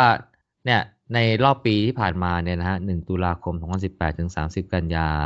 2019 เนี่ย มีคนบันทึกการวิ่งไปทั้งหมด 2.1 พันล้านกิโลเมตร โอ้โหเยอะมากเลยครับผม แต่ถ้าเป็น elevation gain นะฮะ 21.8 พันล้านเมตรอะ21.8 พันล้านเมตร อืม เยอะทีเดียว ระยะทางเฉลี่ยต่อครั้งก็คือว่ากดสตาร์ว่าหนึ่งที หรือว่าจะอัปโหลดขึ้นสตาร์ว่าหนึ่ง หนึ่ง workout หรือหนึ่ง activity เนี่ยก็จะได้ระยะเฉลี่ยนะ 6.6 กิโลเมตร เป็นของผู้ชายเฉลี่ยก็ 7 กิโล เป็นของผู้หญิงก็ 5.9 ก็ผู้ชายวิ่งไกลกว่าผู้หญิงนะอ่าถ้าความสูงหรือ elevation gain เนี่ยก็เฉลี่ย 44 เมตรนะฮะต่อ workout นะ ผู้ชายก็ 46 ผู้หญิงก็ 39 ก็ไม่หนีกันเท่าไหร่อ่าเวลาเฉลี่ยที่ใช้ต่อต่อ activity หรือต่อ workout นะฮะประมาณ 40 นาที อ่าถ้าเฉพาะของผู้ชายก็ 41 ของผู้หญิงก็ 39อ๋อก็ไม่ได้ต่างกันนะ ก็แสดงว่าคนทั่วไปออกกำลังกายโดยเฉลี่ย 40 นาทีนะสี่สิบสี่สิบนาที 40 นาทีเอ่อต่อต่อต่อนี่เป็นกัหลักแอโรบิกเลยนะเนี่ยเวเอลาอนี้เออือมเฉลี่ยเลย อืม ก็คนทั่วโลกที่บันทึก Star ว่ามีราว 7%ที่วิ่งตั้งแต่ระยะมาราธอนแล้วก็อัลตร้ามาราธอนอ๋อ จากเมื่อกี้เนี่ยที่บอกว่าญี่ปุ่นมันสูงสุดเนี่ย บอกว่าในร้อยคนเนี่ยหยิบมาเนี่ยคนคนญี่ปุ่นร้อยคนเนี่ยมีประมาณ 23.8อะหรือหนึ่งในสี่อะเป็นคนที่วิ่งมาราธอนหรืออัลตร้าก็คือขาโหด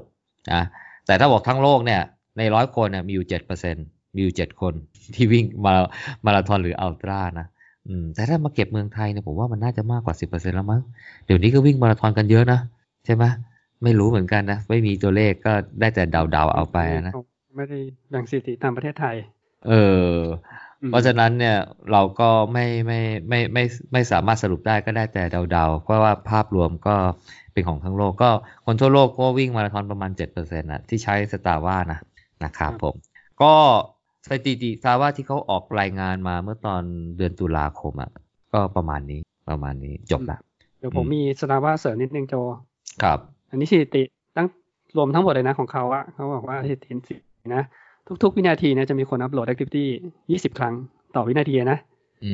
ม ครับอืมครับ ครับ แล้วก็มีคนที่ใช้เรียกว่า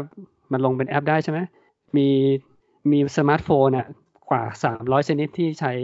แอปพลิเคชัน Strava อ๋อในการครับทำ activity อืม ครับ ครับ แล้วก็ตอนนี้มีอัปโหลด activity แล้วมากกว่า2,000ล้านครั้งนะ อืมสองจุดหนึ่งพันอืมล้านใช่ไหมเออ อืม ใช่ อืม แต่ว่ามีเขาเขามีข้อมูลนิดนึงเขาเป็นบริษัทนะครับ มีพนักงานอยู่ที่ headquarter อยู่ที่ซานฟรานซิสโกครับมีพนักงานอยู่180คนอืมในแอปพลิเคชันเขามีนักกีฬามืออาชีพนะ เรียกว่า Pro- professional athlete เนี่ย อยู่1,100คน ครับ อืม แล้วก็ทุกๆหนึ่งเดือนเนี่ยจะมีมีนักกีฬา join Strava เนี่ยหนึ่งมิลเลียนหนึ่งล้านคน ต่อทุกๆสามสิบวันหมายถึงน่าจะเป็นครับนักกีฬาที่เพิ่มเพิ่ม นักกีฬาใหม่ที่มาใช้ อืมลงทะเบียนใช้30แอปใหม่อืมครับผม แล้วก็อันที่แล้วโจอ่านไปแล้วเนาะ48 48ล้านครั้งใช่ไหมจากครับ195ประเทศก็คือปนักระเทศ ใช่อ่าประเทศที่ผู้ใช้นะ195ประเทศเยอะนะมันเกือบทุกประเทศเลยวะเนี่ยเออทั้งทั่วโลกมันทุกประเทศบ้างนะอืมทั่วโลกนี้มีกี่ประเทศเนี่ยไม่รู้เหมือนกัน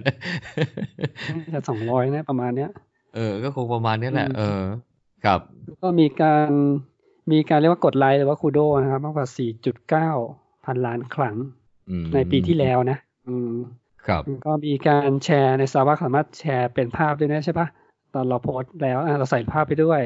อืมใช่แชร์ขึ้นอ่าเอ่อไอจีมั่งเฟซบุ๊กใช่มั่งอะไรมั่งซึ่งในเออแอปซาว่าเขาจะสามารถเลือกได้ว่า ถ้าเกิดว่าเราไปถ่ายภาพระหว่างทำกิจกรรมอะมันจะดึงมาให้เลย เพราะว่ามันรู้ช่วงเวลาที่เรา ถ่ายภาพใช่ไหมอ๋อ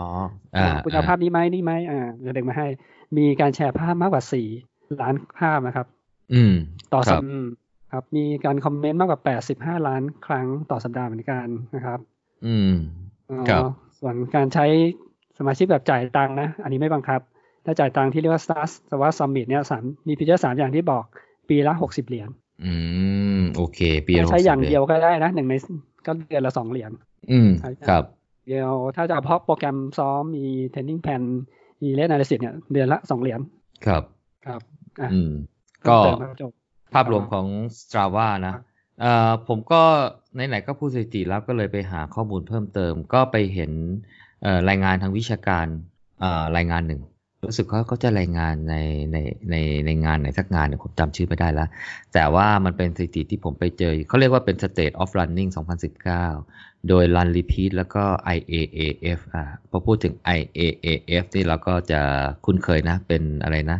อ่าสหพันธ์อ่ากรีธาอะไรนานาชาติใช่ไหมนานาชาติเออไอที่มารับรองให้ได้เรา Go Level Bond Level อะไรเงี้ยนะเออ International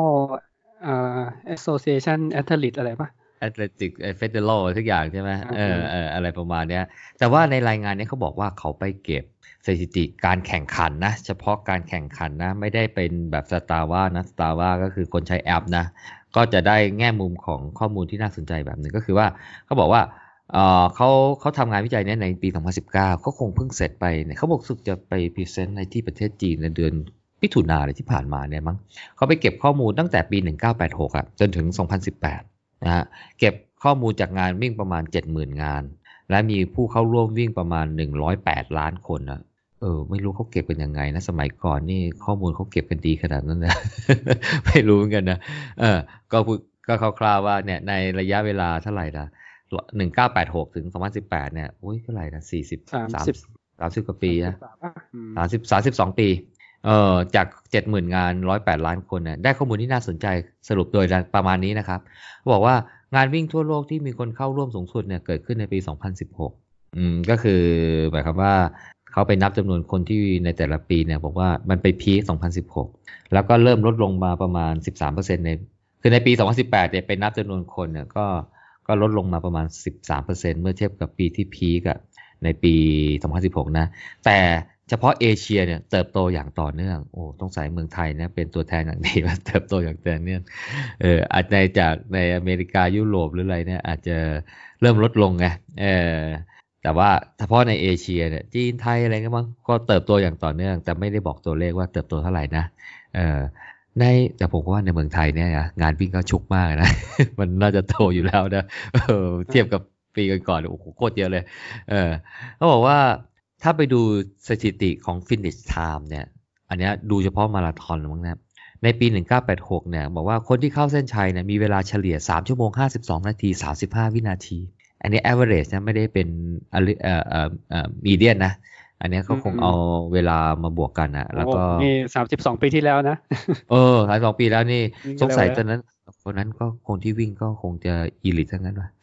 วิ่งเก่งๆงั้นนะนักวิ่งทั่วไปไม่ไม่วิ่งอะแต่บอกปัจจุบันเนี้ยเฉลี่ยสี่ชั่วโมงครึ่งอ่าเนี่ยที่ผมเล่าให้ฟังว่าถ้าเฉลี่ยเนี่ยสี่ชั่วโมงสามสองนาทีสี่สิบเก้าวิช้าลงสี่สิบนาทีสิบสี่วิเออแต่อันเนี้ยต้องต้องต้องต้องพิจารณาดีๆ ว่า เอ๊ะคงจะไม่ได้สรุปว่า คนวิ่งช้าลง แต่ผมว่า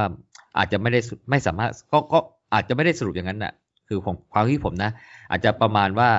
คนที่ไม่ค่อยได้วิ่งอะก็พยายามจะซ้อมแล้วก็เข้าร่วมรายการไงเออก็คือมีนักวิ่งหน้าใหม่เกิดขึ้นเรื่อยเออ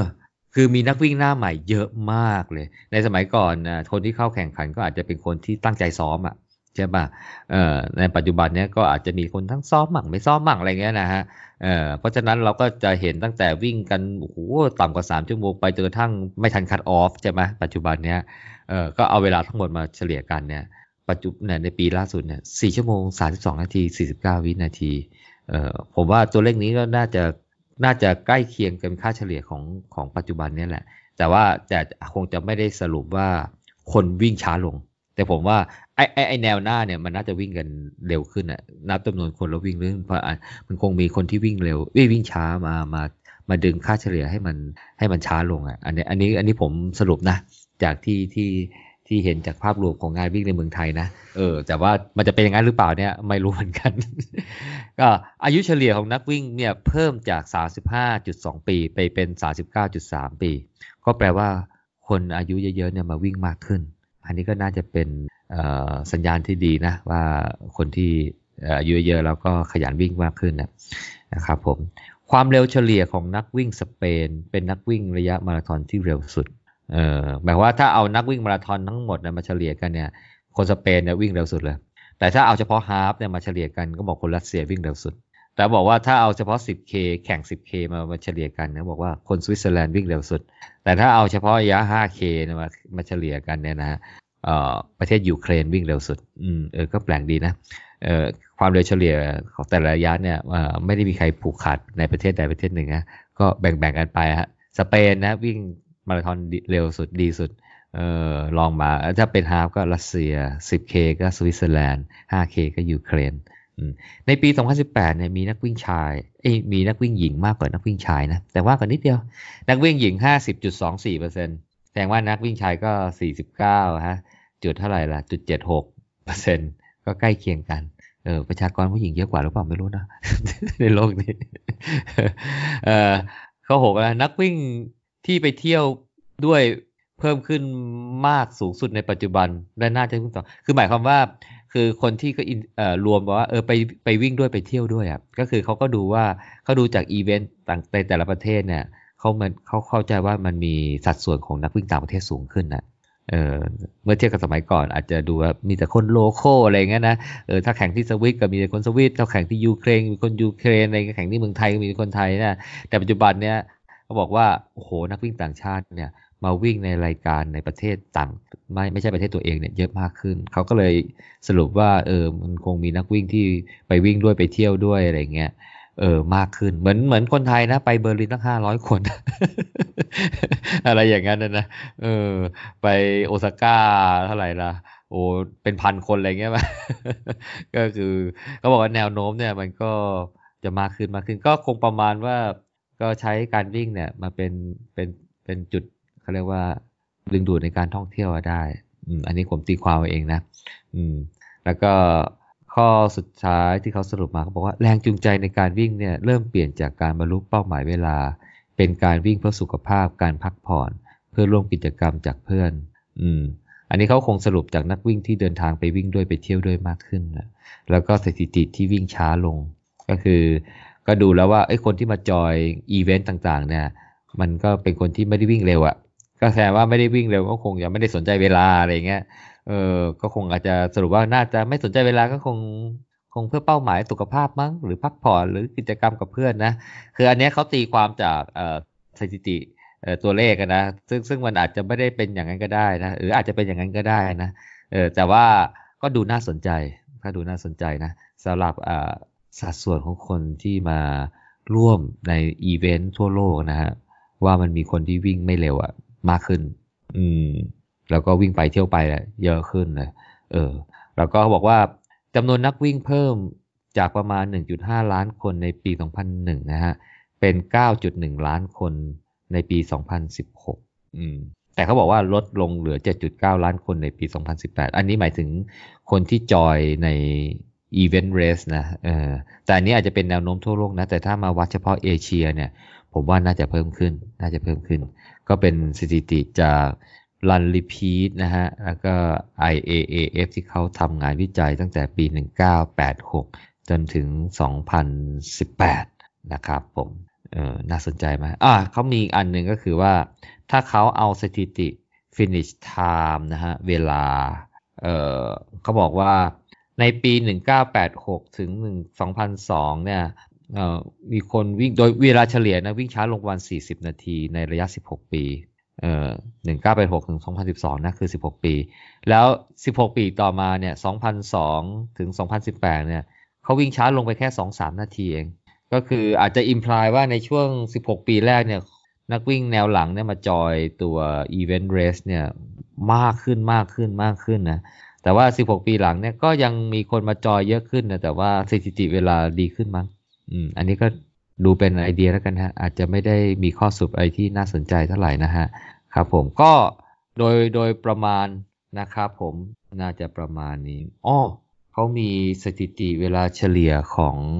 เอ่อนักวิ่งชายกับนักวิ่งหญิงที่ร่วมในแต่ละระยะด้วยนะ เออก็คือเขาบอกว่าถ้าเป็น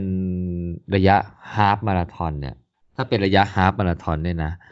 คนที่เข้าร่วมที่เป็นผู้ชายเนี่ยจะมีความเร็วเฉลี่ยประมาณ 5 นาที 40 วินาที pace 540 นะ แต่ถ้าเป็นนักวิ่งเฉลี่ยก็เอ้ยนักวิ่งหญิงก็ประมาณ pace 622 อืมก็วิ่งช้ากว่าประมาณนาทีครึ่งนะครึ่งชั่วโมง อืมก็มีเพราะถ้าเป็นระยะ full ก็ประมาณครึ่งชั่วโมงเนาะเออ อืม ก็ห้าสี่สูตรมันคือ sub four พอดีไงแต่อันนี้เขาบอกเป็นเก็บสถิติจาก half ไงห้าสี่ศูนย์ก็เป็นอะไรอ๋อสองชั่วโมงสองชั่วโมงพอดีอ่าสองชั่วโมงอืมอ่าสองชั่วโมง ก็คือครึ่งหนึ่งก็เอ่อเอ่อคนวิ่งเฉลี่ย ก็ประมาณวิ่งได้ประมาณสองชั่วโมง แต่ถ้าเป็นผู้หญิงเนี่ยเพจหกสองสองเนี่ยสองชั่วโมงกว่าเนาะสองชั่วโมงสิบห้าเอออืมน่าจะได้ เออ แต่ถ้าเป็นเอ่อความเร็วเฉลี่ยของมาราธอนเนี่ยนี่นี่นี่นี่หกหกสี่สามหกสี่สามไม่ไม่ใช่ เอ๊ะอันนี้น่าจะเป็นอะไรนะหกสี่ชั่วโมงครึ่งไหมโดยประมาณใช่ไหมอืม แต่ถ้าเป็นผู้หญิงเนี่ย เพจเจ็ดสองหกเลย อืม เพจเจ็ดสองสี่หกสามเกินเกินเกินหกชั่วโมง เกินสี่ชั่วโมงครึ่ง เกินสี่ชั่วโมงครึ่งใช่ไหมสี่ชั่วโมงครึ่งนี่น่าจะเพจหกสองศูนย์นะหกสองศูนย์ใช่ป่ะ อืม แต่ถ้าเป็นความความเร็วเฉลี่ยของวิ่งอืม 10K ผู้ชายก็ห้าห้าห้าห้าหนึ่งห้าหนึ่งก็ต่ำกว่าหนึ่งชั่วโมงนะ ใช่ไหมอืมห้าหนึ่งก็ห้าสิบห้านาที ครับผม ถ้าผู้หญิงก็หกห้าแปดหกห้าแปด อืมก็ก็เป็นเป็นความเร็วเฉลี่ย เป็นพอเป็นไอเดียนะ ไม่ไม่ได้มีอะไรที่น่าสนใจเท่าไหร่ อันนี้ก็เป็นเหมือนกับเป็นสถิติที่เขารายงานอยู่ในบทวิจัยของเขาอะครับเอ่อบทวิจัยเขาก็เก็บมาเล่าให้ฟัง เขาก็จะแบ่งเป็นเป็นช่วงอายุด้วยอะไรด้วยนะฮะเอออันเดี๋นี้ยวก็น่าสนใจนะโจช่วงอายุอะฮะใช่ไหมช่วงอายุคนที่น่าจะวิ่งกันเร็วที่สุดน่าจะเป็นช่วงไหนโจ อายุน้อยสุดหรือเปล่า โอ้ช่วงอายุเหรอไม่ไม่ไม่ไม่ไม่ไม่ไม่ไม่ไม่ไม่ใช่ช่วงอายุ เอ่อที่ที่น้อยสุดนะเขาบอกว่ากลุ่มอายุที่วิ่งเร็วเฉลี่ยนะฮะแต่ว่ามันคู่ขี้กันมากเลยนะ เออก็คืออายุสามสิบถึงสี่สิบแล้วก็สี่สิบถึงห้าสิบโอ้น่าสนใจไหมโอ้ก็คือว่าถ้าดูใน finish time ระยะมาราธอนเนี่ย เออถ้าใครเข้าไปดูในบล็อกนะเขาจะพลอตตั้งแต่อายุน้อยกว่ายี่สิบยี่สิบถึงสามสิบสามสิบถึงสี่สิบเอ่อสี่สิบถึงห้าสิบห้าสิบถึงหกสิบหกสิบเจ็ดสิบแล้วก็มากกว่าเจ็ดสิบเนี่ยคืออายุ 30ถึง40เนี่ยเขาใช้เส้นสีฟ้า แล้วก็ 40ถึง50เขาใช้เส้นสีดำเนี่ยปรากฏว่า finish time ตั้งแต่ปีตั้งแต่ปี 1986 จนทั้งถึงปี 2018 เนี่ยเออในช่วงแรกเนี่ยนะคนอายุ30ถึง40 ปีเนี่ยวิ่งเร็วกว่า คนอายุ 40ถึง50เนี่ยอยู่หน่อยหนึ่ง แต่หลังจากปี 2014แล้วนะ เป็นเส้นเดียวกันเลยอะ่ะก็แสดงว่าคนสองรุ่นเนี้ยนะ วิ่งได้ความเร็วเฉลี่ยเนี่ยนะ จบเนี่ยเร็วพอๆกันนะแล้วก็เป็นเร็วที่สุดในทุกกลุ่มอายุอะไม่ว่าจะเป็นเด็กกว่าหรือแก่กว่า หรือแก่กว่า เออ น่าสนใจไหมเออก็แสดงว่าอะไรนะ เก๋านะเก๋านะคนอายุสี่สิบถึงห้าสิบเนี่ยเก๋านะสูสีพอฟอร์ฟัดฟอร์เวียงกับ สามสิบถึงสี่สิบนะเพราะฉะนั้นเวลาเราไปงาน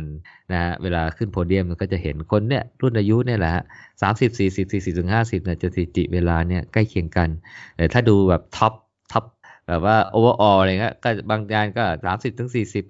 ได้ บางงานก็สี่สิบถึงห้าสิบได้อะไรเงี้ยนะแล้วแต่ว่าใครมาบ้างอะก็น่าสนใจมาแล้วระยะมาราธอนก็เป็นระยะที่คนอายุอายุนี้เขาเก๋าเนี่ยนะฟาดฟันกันเองนะครับผม แต่เขาบอกว่าถ้าเก็บสถิติเนี่ยนะฮะแล้วก็ไปดูอีเวนต์แล้วก็อุณหภูมิเนี่ยเขาบอกว่าน่าสนใจด้วยว่าถ้าอุณหภูมิเอ่อต่ำกว่า 15 องศาเซลเซียสเนี่ยจะทำให้เวลาการวิ่งได้สถิติเวลาที่ดีกว่างานวิ่งที่มีอุณหภูมิมากกว่านี้อืม ก็แปลว่าว่าคือโดยเฉลี่ยนะบอกว่าคนที่เข้าร่วมมีผลแต่อุณหภูมิไม่มีผล แต่ถ้ามันหนาวมากเกินไปนะ ต่ำกว่า 5 องศาเนี่ย กลายเป็นว่าจะแย่ลงไปเลย ก็แสดงว่าถ้าอุณหภูมิประมาณ 5 องศาถึง 15 องศาเนี่ย เราก็ลองไปเปิดดูว่า เอ๊ะอีเวนท์ที่ไหนวะเนี่ย เอ่อ ที่มันไม่หนาวจนเกินไป เออแล้วมันก็ไม่ร้อนจนเกินไป อยู่ระหว่าง5ถึง15 องศาเนี่ย ก็เป็นสนามที่เหมาะสมที่จะไปทำ New PB นะ อันนี้หมายถึงเฉลี่ยนะ เฉลี่ยที่เขาเก็บสถิติมา นะครับผม ก็เป็นไอเดียข้อมูลนะครับผม เอ่อ ก็อาจจะมีสถิติอื่น ๆ แต่ว่าก็อยู่ในเดี๋ยวเก็บไว้ในบล็อกนะ แต่ว่าก็ลองเข้าไปอ่านดูที่ผมโจเตรียมของประเทศไทยให้ดูนิดนึงใช่ไหมอ่าแต่ว่าประเทศไทยเนี่ยเอ่ออันนี้เป็นกราฟิกอะเป็นอินโฟกราฟิกของจากเว็บวิ่งไหนดีนะ แต่ผมก็เอ่อไม่แน่ใจว่าวิ่งไหนดีเขาไปเอาข้อมูลจากไหนมานะฮะเขาบอกว่าในปี 60 BLT Bangkok com อ๋อ BLT คืออะไรเนี่ย ไม่ไม่รู้เหมือนกันเออคือแต่ว่าเห็นเห็นเป็นน่าสนใจนะฮะแต่ว่าเขาเก็บสถิติมีอยู่แค่ปี 60นะผมพยายามหาปี 61 อะไรเงี้ยมันก็หรือ 62แล้วไม่มีนะ แต่ก็ได้ได้ได้ภาพที่น่าสนใจคือว่าเขาบอกว่าสถิติตัวเลขนักวิ่งไทยนะในปี 59 เนี่ยมีประมาณ 12 ล้านคน เขาบอกว่าในปี 45 เนี่ยมีอยู่ 5.8ต่อปี 59 เนี่ยนะครับผม 14 ปีถัดมาเนี่ยจาก 5.8 เพิ่มเป็น 12 ล้านคน แต่เพียงแค่ 1 ปีนะฮะเอ่อ เพิ่มขึ้นจาก 12 ล้านคนไปเป็น 15 ล้านคนอ๋อเขาบอกว่ามาจากที่มาสถาบันวิจัยประชากรและสังคมหมอมหิดลแล้วก็สสสอ่ามาจากสสสด้วย ก็แสดงว่าตอนนี้ปีปีที่ไปตูนเริ่มวิ่งปีแรก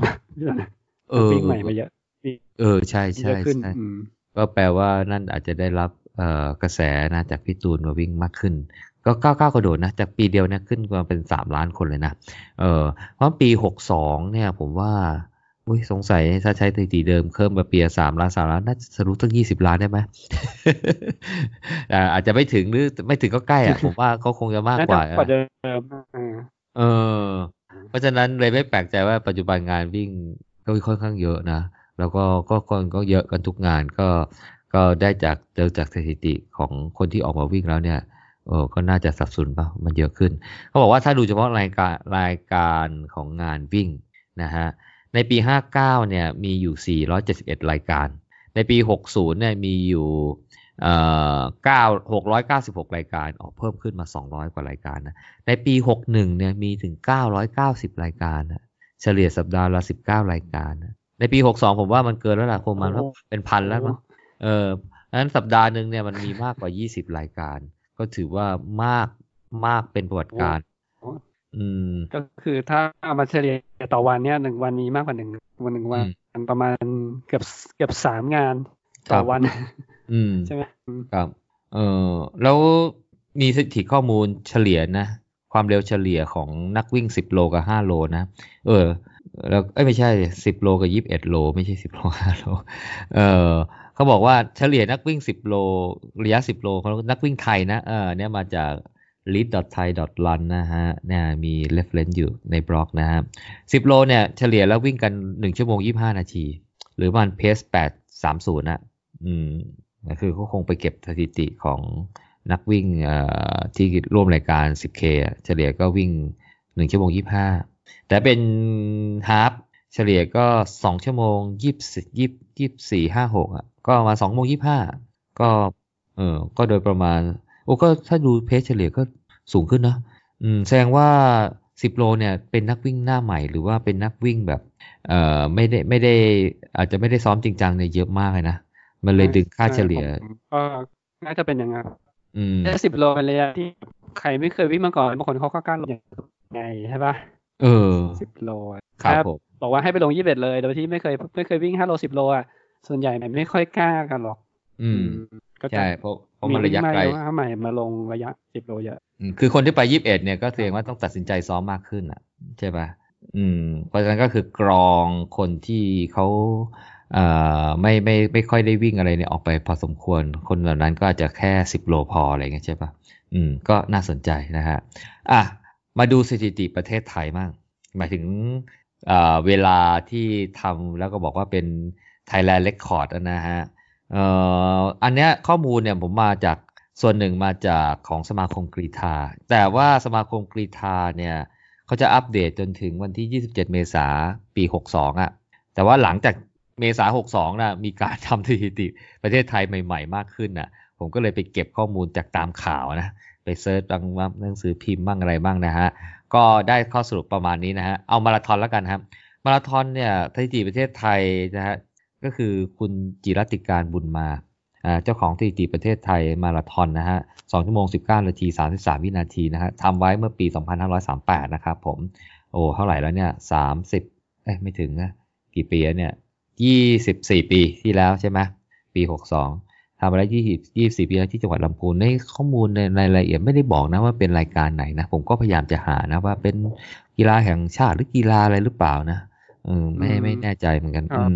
จังหวัดอืมลำพูนแต่ไม่คิดว่าไม่น่าจะเป็นซีเกมหรือเช่นเกม ไม่ใช่ใช่ อาจจะเป็นกีฬาแห่งชาติใช่อะไรสัต้อกงอเป็ย่างนรายการ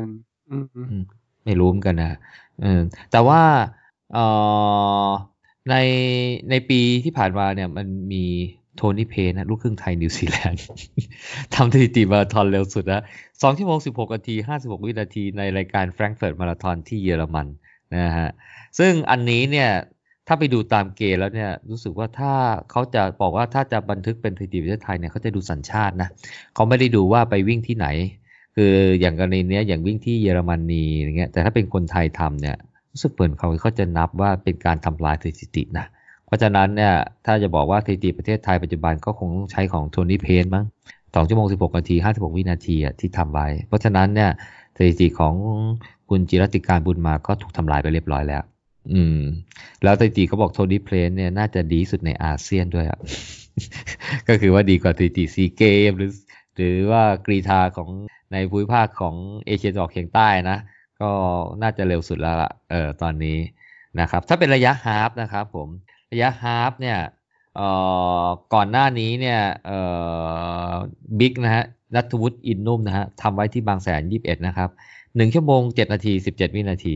แต่ว่าตัวเองเนี่ยนะครับเพิ่งจะทำสถิติใหม่นะฮะเมื่อวันที่เจ็ดเดือนกรกฎาคมที่ผ่านมานะฮะหนึ่งชั่วโมงห้านาทีสิบเก้าวินาที เร็วขึ้นประมาณสองนาทีนะฮะในรายการ u m e Plus เชียงรายอืมอันนี้รายการนี้ผมไม่ได้ไปร่วมเออเขาจัดที่เชียงรายมั้งนะเออระยะฮาฟนะฮะเอ่อทำรายสถิติไปได้เวลาใหม่หนึ่งชั่วโมงห้านาทีสิบเก้าวินาที หรือว่าเร็วมากนะ อืม ถือว่าเร็วมาก ก็วันนั้นตอนนี้ก็ถือว่าเป็นสถิติเมืองไทย ไปแล้วนะครับนัทวุฒิอินนุ่มนะครับสำหรับระยะ 10K ก็นัทวุฒิอินนุ่มอยู่เหมือนกันนะครับ ผมทำเวลา 10K นะฮะในรายการ Cat 10K Thailand Championship นะครับ30 วินา30 นาที 1 วินาที โอ้เกือบเกือบสับ 30 นะเอ่อ30นาที1วินาทีเออซึ่งรายการนั้นนะตามมาด้วยนัทน้องเอ่อคุณเบลนะฮะนัทวัฒน์อินนุ่มน่าจะเป็นแฝดไม่รู้พี่หรือน้องนะเออ เออถ้าชื่อบิ๊กเบลเนี่ยตั้งแต่นัทวัฒน์น่าจะเป็นน้องนะ31นาที48วิโอทิ้งกันนะห่างกันเกือบ2นาทีนะ1นาทีกว่าๆนะอันดับสามเป็นโยทินนะฮะโยทินยาประจันนะสามสองนาทียี่สามวินาทีฮะเพราะฉะนั้นไทยจีประเทศไทยก็ถูกทำลายไปในรายการ 10K Thailand Cat Thailand Championship เมื่อวันที่ 8 เดือน 9 ที่ผ่านมานะครับผม เอ่อ อันนี้ก็เป็นรายการที่สามรายการถูกทำปีหกสองหมดเลยนี่โจ ใช่ ปีปีหกสองหมดเลยนะฮะสามระยะใช่ไหมทั้งสามระยะเลย ทั้งสามระยะเลย เพราะว่าผมไปดูในในเว็บของตัวสมาคมกรีธาเนี่ยนะฮะเอ่อขนาดอาสมมติรายการมาราธอนเนี่ยก็ยังเป็นกีรติการบุญมาอยู่เลยฮาฟก็ยังเป็นนัทวุฒิอินนุ่ม จากรายการบางแสนยี่สิบเอ็ดอยู่เลยแสดงว่าเขาเพิ่งทำเนี่ยไอไอไอไอไอยูเบพลัสอะไรเนี่ยนะฮะเออแต่ในใน ในตารางของสมาคมกรีธาเขาไม่มีสถิติวิ่ง 10 โลนะเขามีแต่วิ่งหมื่นเมตรอะซึ่งวิ่งหมื่นเมตรกับวิ่ง 10 โลเนี่ยจะต่างกันนะถึงแม้ว่าอ้าวหมื่นเมตรก็ 10 โลเท่ากันดีกว่าคือหมื่นเมตรหรือ 5,000 เมตร หรือ 3,000 เมตรเลยเนี่ยอันนี้มันหมายถึงการวิ่งอ่าในในลู่อะในลู่ 400 เมตรอะ400 เมตรวิ่ง 25 รอบอะอืมเพราะฉะนั้นการแข่งในลู่ 400 เมตร 10,000 เมตร อ่า25รอบได้10,000เมตรเนี่ยกับวิ่งถนน 10 โลเนี่ยเขาถือว่าเป็นคนละรายการกัน แต่ในในสถิติประเทศไทยเนี่ยไม่มีบันทึกการวิ่งระยะ 10 กิโลอ่าที่เป็นวิ่งถนนนะ อืม ก็มีแต่ถ้าเป็นวิ่ง 10 10หมื่นเมตรนะฮะวิ่งในลู่ลู่วิ่งนะฮะ25รอบเนี่ย คนที่ทำสถิติได้ก็คือเป็นบุญถึงสีสังนะทำที่มะนิลา น่าจะเป็นซีเกมนะ ปี 48นะทำได้ 29 นาที 29 วิ 59 วินาที อะ29วิ29นาที29.59วินาทีอืมก็ต่ำก็ต่ำกว่า30นาทีนะวิ่งถนนอาจจะวิ่งยากกว่ามั้งไม่รู้กันเออแต่ว่ามันมีอะไรที่น่าสนใจนะในสถิติของของสภาคมกรีธานะเขาบอกว่าเดินหมื่นเมตร เดินนะฮะเดินหมื่นเมตรสถิติสถิติประเทศไทยนะ 44 นาที 49 วิโอ้โห นี่เดินยังเร็วกว่าผมวิ่ง 10K กันเนี่ยศักดิ์ชายสมุดสมุดกาอะไรเนี่ย สมุดกรรมอะไรเนี่ยเออเออ อ่านไม่ค่อยชัดนะฮะ วิ่งเดิน 10K นะฮะ 44 นาที 49 วิถ้าเดิน 20 ถ้าเดิน20อ่า20,000 เมตรนะฮะ เดินนะฮะหนึ่งชั่วโมงสามหกอืมหนึ่งชั่วโมงสามหกเร็วนี่กมัว่านวิ่ง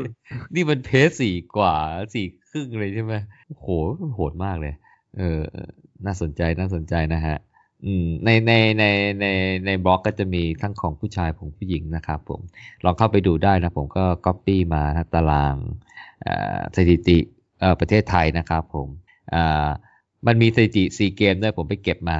นะครับผมดูรายการที่น่าสนใจแล้วกันฮะมาราธอนนะฮะสองชั่วโมงยี่สิบอันนี้เอามาจากวิกิพีเดียสองชั่วโมงยี่สิบนาทียี่สิบเจ็ดวินาทีทำโดยประเทศอินโดนีเซียนะครับผมไม่ได้บอกว่าใครทำทำไปในรายการซีเกมหนึ่งเก้าเก้าเจ็ดนะฮะ อ๋อนานแล้ว โอ้นานแล้วนะฮะยี่สิบปียี่สิบกว่าปีแล้ว เออ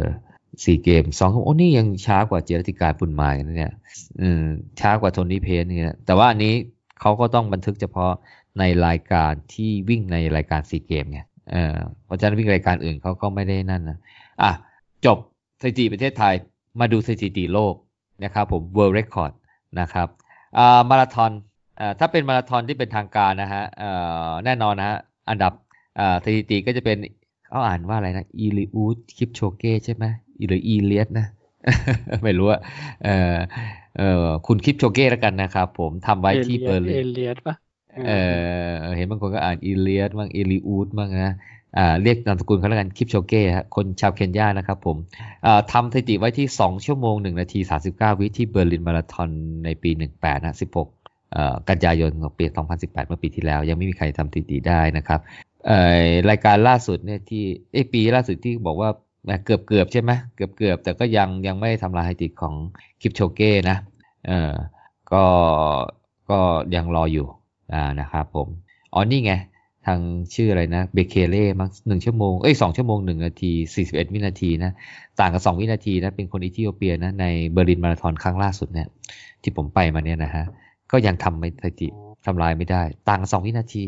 อืมสองวินาที อันนี้หมายถึงว่าเป็นสถิติโลกที่เป็นทางการนะครับผม ถ้าผู้หญิงชื่อบริจิตอะไรเนี่ยคอสกี้อะไรนะฮะชาวเคนยาเหมือนกันสองชั่วโมงสิบสี่นาทีสี่วินาทีทำที่ชิคาโกมาราธอนอ๋อหมาดๆเลยเนี่ยสิบสามตุลาที่ผ่านมานะครับผม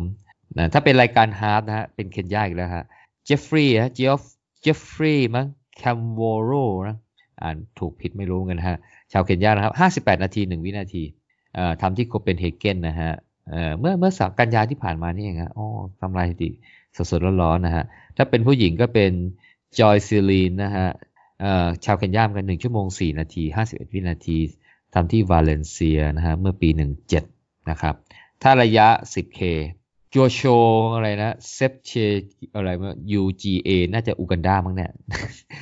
อ่า 10K นะฮะทำนาทีทำสถิติไว้ 26 นาที 38 วินาทีที่วาเลนเซียเมื่อ เอ้าหนึ่งหนึ่งหนึ่งธันวาคมที่ผ่านมานี่เองนี่เพิ่งทำลายไปหยกหยกโอ้ถ้าเป็นบูมแล้วก็เป็นผู้หญิงนะฮะก็เป็นจอยซิลินนะคนเมื่อกี้นะทำที่ทำฮาร์ฟนะครับเอ่อมาวิ่ง 10K นะได้ 29 นาที 43 นาทีที่ปลาร์กนะฮะโอ้ทำว่าปี 17 เหมือนกันนะครับผม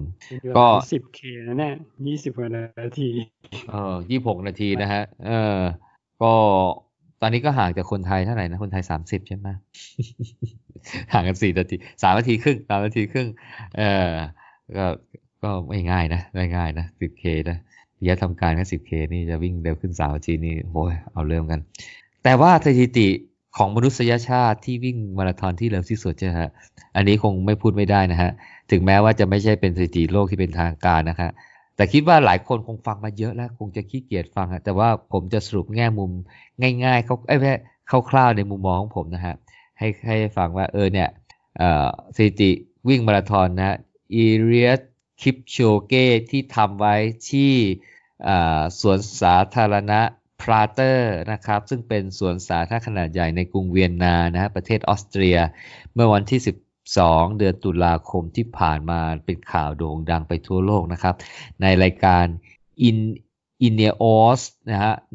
159 Challenge ใช่ไหมฮะเขาเรียกอ่านว่า i n e o s ใช่ไหม159 Challenge ไม่ใช่ Nike Baking Tool ใช่ไหมคราวที่แล้วที่ทำไม่สำเร็จชื่อใช่ Nike Baking Tool ใช่ไหมเออคราวนี้ถูกเนี่ยมันเกินมันเกินมานิดนึงใช่ไหมอ่าเกินมา 25 วินาทีอืมใช่ไหม เอ่อรายการนี้เนี่ยสปอนเซอร์รายใหม่นะ INEOS เขาขายอะไรวะเนี่ย ผมก็ไม่รู้ INEOS หนึ่งห้าเก้า challenge นะฮะเออพอตั้งชื่ออย่างนี้ปุ๊บนะทำสำเร็จเลย วิ่งไปได้หนึ่งชั่วโมงห้าสิบเก้านาทีสี่สิบจุดสองวินาทีนะครับท่านที่ทุกคนเอ่อทราบทราบกันแล้วนะครับผมเอ่อก็จะมาสรุปคร่าวๆนะครับ ในการวิ่งครั้งนี้เนี่ยเอ่อ 1 ชั่วโมง 59 นาที 40.2 วินาทีเนี่ยจริง ๆ แล้วเนี่ยเขาตั้งกำแพงเขาตั้งเป้าคือจะทลายกำแพง 2 ชั่วโมงก็คือขอให้ได้ 1 ชั่วโมง 59 นาที 59 วินาทีเนี่ยถือประสบความสำเร็จ ซึ่งถ้าวิ่งให้ได้เวลานี้เนี่ยจะต้องวิ่งเพชเฉลี่ย 2 นาที 51 วินาทีต่อกิโลเมตรนะฮะคือ 251นะฮะเพราะฉะนั้นเนี่ยตั้งเป้าเนี่ย251 ในระหว่างการวิ่งเนยนะครับผมถ้าเป็นเบรกเป็นแต่ละกิโลเมตรเนี่ยเขาบอกว่าในแต่ละกิโลเมตรผ่านไปเนี่ยคลิปโชเก้เนี่ยวิ่งได้ระหว่าง 2 นาที 48 วิ ถึง 2 นาที 52 วิ ก็แปลว่าในทุกช่วงขณะเวลาเนี่ยคือตอนวิ่งเนี่ยมันจะมีเขาเรียกว่าเป็น finish time projection นะ projected per finish time ก็คือว่าถ้าวิ่งด้วยเพจตอนนี้เนี่ยมันจะจบเวลาเท่าไหร่ แสดงว่าตลอดเวลาเนี่ย นาฬิกาบนรถยนต์ ที่ใช้ไฟฟ้ายี่ห้อออดี้คันนั้นเนี่ยจะโปรเจกต์ไว้ต่ำกว่า 2 ชั่วโมงตลอดเวลาเออเพราะเขาวิ่งอยู่ระหว่าง 248 ถึง 252 252 อาจจะเป็นแป๊บๆอะแต่ว่า target pace คือ 251 นะฮะ ก็น่าสนใจนะฮะ ในในการวิ่งตรงนี้นะฮะ ถ้าเราลองมาเบรกเป็นระยะ เขาจบ 1 ชั่วโมง 59 นาที 40.2 วินาทีเนี่ย 10 โลเนี่ยคิปโชเก้วิ่งได้ประมาณ 28 นาที 22 วิเร็วกว่านัททูตอินนุ่มอีกนะครับนัททูตอินนุ่ม 30 นาที 1 วินาทีนะฮะอาจจะช้ากว่าทีทีโลก 26 นาที 38 วิอะอันนั้นก็วิ่งแค่ 10K ใช่ปะอันนี้วิ่ง 42K นะ อันนี้ก็จะเบรกมาให้ดูว่า โอ้โหไอเวลานี้นี่นะ มันสุดเอื้อมของมนุษยชาติจริงนะฮะ เร็วกว่าสถิติประเทศไทยอีก ถ้าวิ่ง 21.1 กัน เวลาวิ่งครึ่ง half เขาจะวิ่งได้ 59 นาที 50.1 นาที ก็วิ่งเร็ว เร็วกว่าสถิติโลก half เนี่ยหน่อยเดียวเองเพราะเมื่อกี้ห้าสถิติโลกมัน58นาทีกว่าๆใช่ปะเร็วเอ้ยวิ่งช้ากว่าผิด วิ่งช้ากว่าสถิติโลก half แค่1นาที49วินาทีเองไม่ธรรมดา ไม่ธรรมดานะครับแล้วถ้ามาดูข้อมูลอื่นๆนะฮะวันนี้ผมก็ไปเก็บมาจากบทความมันหนึ่งนะครับ ผมที่เขาวิเคราะห์เรื่อง เรื่องเรื่องเอเอคิปโชเก้วิ่งนะฮะ แต่ผมก็ไปเก็บอะไรที่น่าสนใจนะฮะเขาบอกว่าระหว่างการวิ่งเนี่ยหนึ่งชั่วโมง 59 นาทีเนี่ยนะครับคิปโชเก้มีคนให้พลังงานก็คือว่าน้ำน้ำพลังงานคงให้ไปพร้อมกันนะเขาโฟกัสที่เป็นคาร์โบไฮเดรตคือพลังงาน คือในในบทความเขาก็บอกว่าเฮ้ยเขาไม่ rely on การใช้พลังงานจาก fat หรอก พวกนี้มันต้องเป็นคาร์โบไฮเดรตมันถึงจะให้พลังงานดีพลังงานเร็วโอ้เพราะฉะนั้นการเติมพลังงานในทุกช่วงเวลาเนี่ยนะ เขาค่อนข้างจะให้ความสำคัญมาก ก็บอกว่าเขาจะเขาบอกว่านักวิ่งเคนยาเนี่ยวิเคราะห์มาแล้วเนี่ยจะต้องได้รับพลังงาน 60ถึง100 กรัม ก็คือ 60 กรัมถึง 100 กรัมของคาร์โบไฮเดรตทุก ๆ 1 ชั่วโมง แต่ในครั้งนี้เนี่ยชิปคิปโชเก้ได้ประมาณ 80 กรัมที่ผสมลงในน้ำ 500 มิลลิลิตรน่ะโดยผสมเป็น powder drink อะยี่ห้อ Morten เออยี่ห้อนี้ผมก็ซื้อมา ไอ้ powder drink เนี่ยก็ซื้อมาด้วยนะผมหาเจอแล้วผมคงไม่พิ้งไว้ไหน ก็คือเขาบอกว่าเนี่ยผสมไป 80 กรัมสมเด็จฮาม500 กรัม แล้วก็มีทีมงานขี่จักรยานคอยส่งให้ ก็แปลว่าตอนที่รับน้ำเนี่ยนะจักรยานก็ขี่ไปด้วยเพส251อะ250ไปด้วยแล้วก็ส่งไปเอออันนี้มันคงเป็นเหตุผลหนึ่งที่ว่าไอ้วิ่งครั้งนี้เนี่ยมันก็คงไม่ได้เป็นสถิติโลกอะก็ช่วยซะขนาดนี้ใช่ไหมขนาดรำรับน้ำนี่ยังวิ่งได้ pace pace target เลยอะเออเป็น target เลยจักรยานก็จะเขาก็จะปั่นด้วยความเร็ว 21กิโลเมตรต่อชั่วโมงอะ21กิโลเมตรต่อก็ชั่วโมงกว่าก็ก็คือก็คือวิ่ง pace ถือว่าสองเออก็วิ่ง pace สองห้าหนึ่งนั่นแหละสองห้าศูนย์นั่นแหละเออเออแล้วบอกในการวิ่งครั้งนี้เนี่ยมันจัดที่สวนสาธารณะพลาเตอร์ใช่ปะใจกลางกรุงเวียนนา เพราะฉะนั้นสองข้างทางเลยมีคนเชียร์หลายพันคนนะเขาบอกต่างจากที่อิตาลีอะที่ไปวิ่งไอ้ไอ้ไนกี้เบกกิ้งทัวร์มีทีมงานแค่หลักร้อยคนไง ก็ไม่รู้ว่าคนเชียร์ก็มีส่วนร่วมทำให้ เพราะว่าสนามเนี่ยเออมันเป็นเขาบอกว่ามันเป็นมันมีมันเป็นมันเป็นถนนใจกลางสาธารณะส่วนสาธารณะเออแต่ส่วนสาธารณะชื่อ The Platter เขาบอกเป็นสถนนที่มีชื่อเสียงของของเวียนนามาก ๆ เลยฮะเออถือว่าเป็นปอดของเวียนนาเลย เขาไปเริ่มต้นที่สะพานไลส์บูกอะอืมเป็นสะพานที่ข้ามแม่น้ำดานูบอะแล้วก็วิ่งมาที่วงเวียนพราเจอร์สเต็มอะไรสักอย่างเนี่ย แล้วก็วิ่งตรงไป ถนนกลางสาธารณะชื่อถนนฮอปเชอรี่เนี่ยไม่รู้อ่านถูกป่ะนะ มีระยะทางตรงเลย4.3 โลนะฮะ แล้วก็ไปกลับตัวที่วงเวียน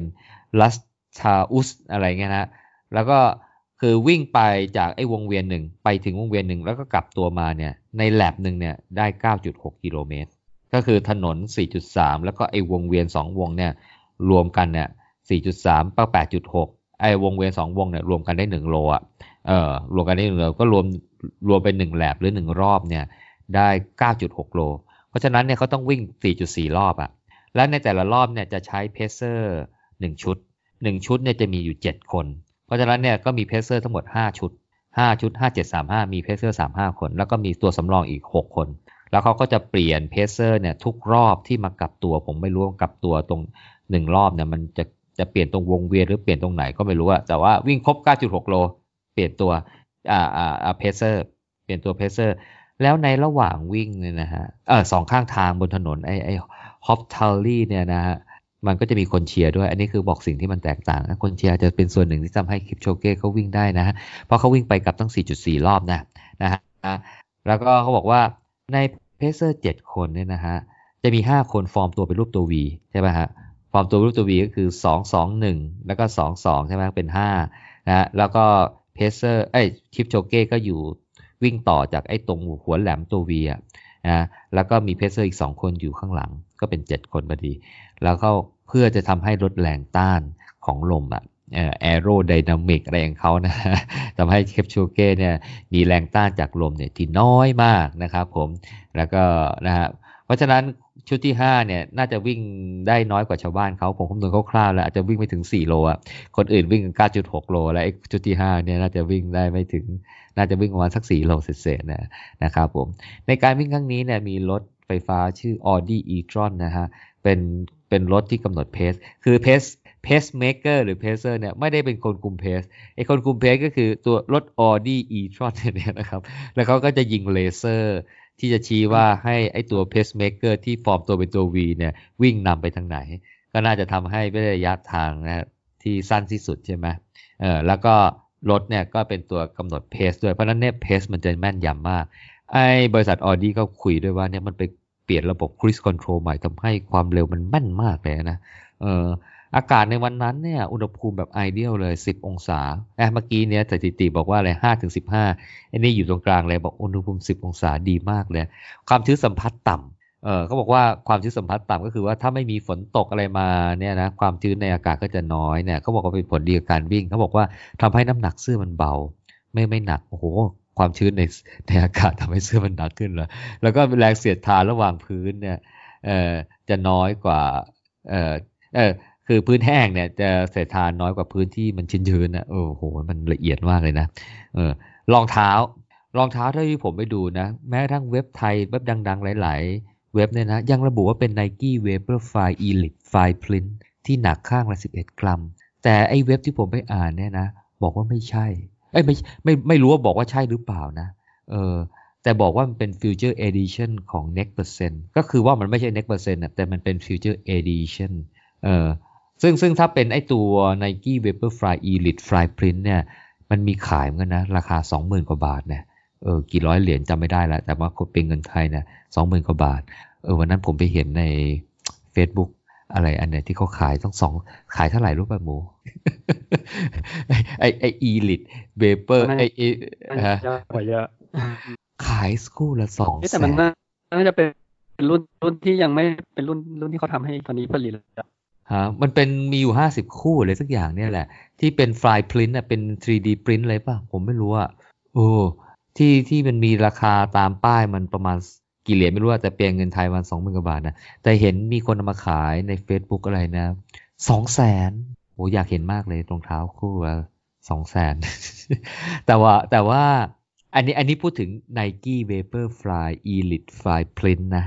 เออที่หนักข้างละสิบเอ็ดกรัมนะผมก็โอ้โหรองเท้าอะไรมันหนักสิบเอ็ดกรัมเองวะเออเออหนักน้อยกว่าทองหนึ่งบาทอีกอะเออแต่เขาบอกว่าเนี่ยเหรอเออ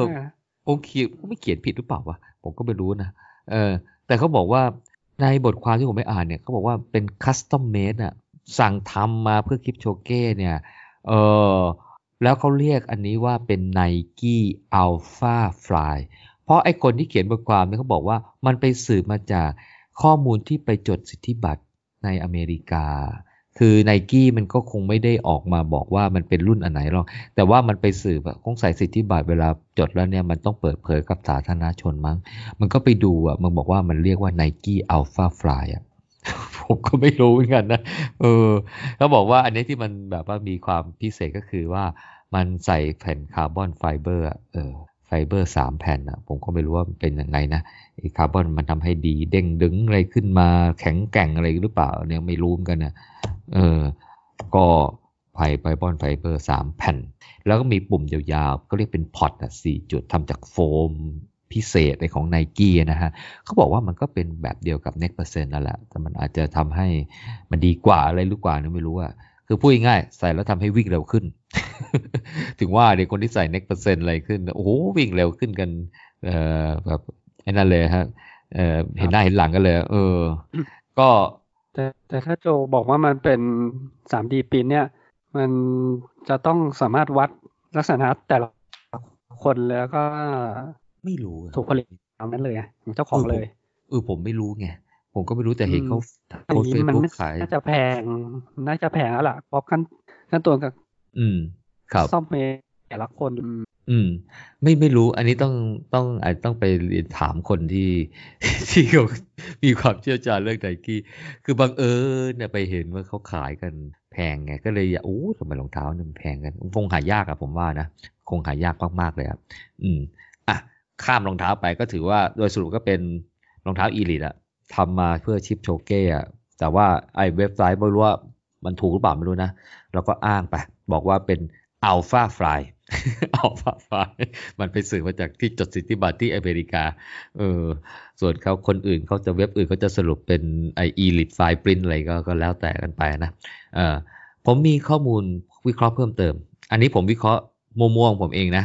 เออไม่ไม่ไม่ไม่ไม่มีอ้างอิงบทความไหนนะ เพราะพยายามหาแล้วหาไม่เจอ คืออยากจะรู้ stride length ของคิปโชเก้อะวิ่ง 1 ชั่วโมง 59 นาที 40.2 วินาทีเนี่ยนะฮะ stride length เท่าไหร่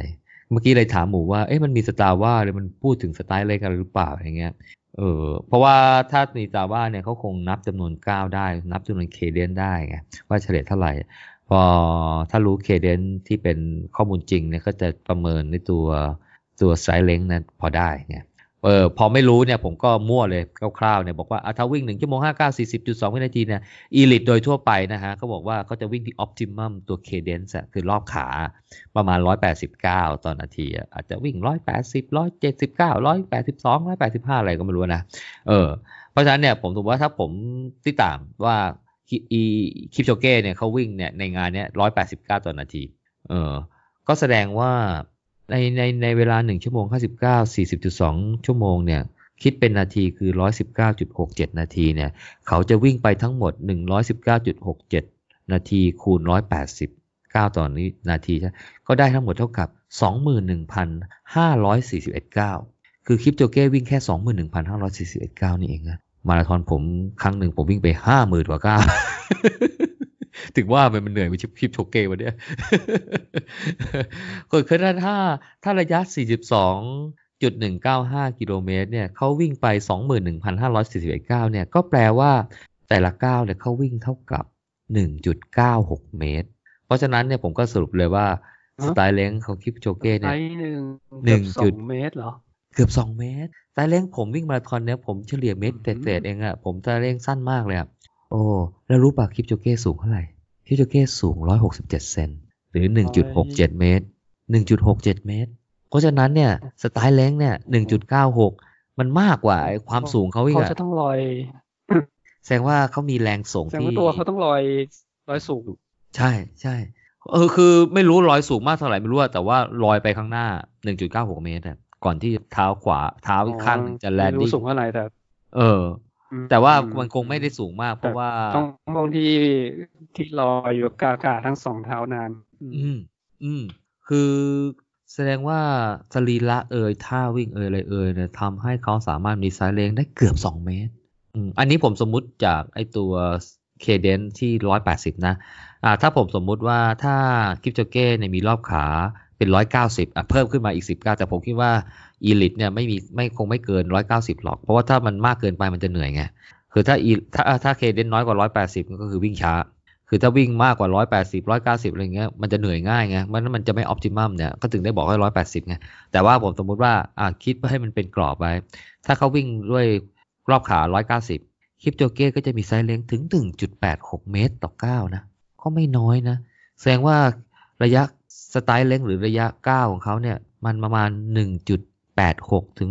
1.96 อะ เออ 1.9 เมตรอะต้องมีอะ ผมว่านะ ประมาณเมตร90 เซนอะ ก็ยังสูงมาก เพราะฉะนั้นเนี่ยศักยภาพของคนเราจะวิ่งเร็วเนี่ย ถ้าเราไปเพิ่มระยะก้าเนี่ย มีโอกาสทำให้เราวิ่งเร็วได้สูงขึ้น แต่ว่าการที่มีระยะก้าวที่สูงขึ้นเนี่ยมันไม่ใช่ว่าอยู่ๆอยากจะทำก็ทำได้นะ เออ มันต้องมีองค์ประกอบหลาย ๆ อย่างอะ อืมไอฝึกดิวด้วยอะไรด้วย ดูเรื่องของ range of motion ความยืดหยุ่นของกล้ามเนื้ออูนี่นั่นอะไรเงี้ยนะฮะ ก็เป็นส่วนหนึ่งด้วยแล้วท่าวิ่งด้วยอะไรด้วย ก็อันนี้ก็เป็นข้อมูลที่สรุปที่ดูน่าสนใจนะครับผมสำหรับตีติของคิปโชเก้ในโปรเจกต์ 159 INEOS อะไรเขาเนี่ยแหละครับผมโอ้นี้พูดมายืดยาวเลย โดยประมาณนะครับ อืม ก็เป็น episode ส่งท้ายปีนี้แล้วกันเนาะ อ่าอ่าเดี๋ยวอย่างอื่นก็ว่ากันไปครับผม ได้ได้ได้ครับ อืม ก็ขอให้งานนะครับ มามาเราก็ได้เอากำลังกายมาพบหนึ่งปีอีกปีแล้วแล้วก็กำลังของที่สัญญาณมาขาดขาดนะโจ อืม นั่นแหะสิ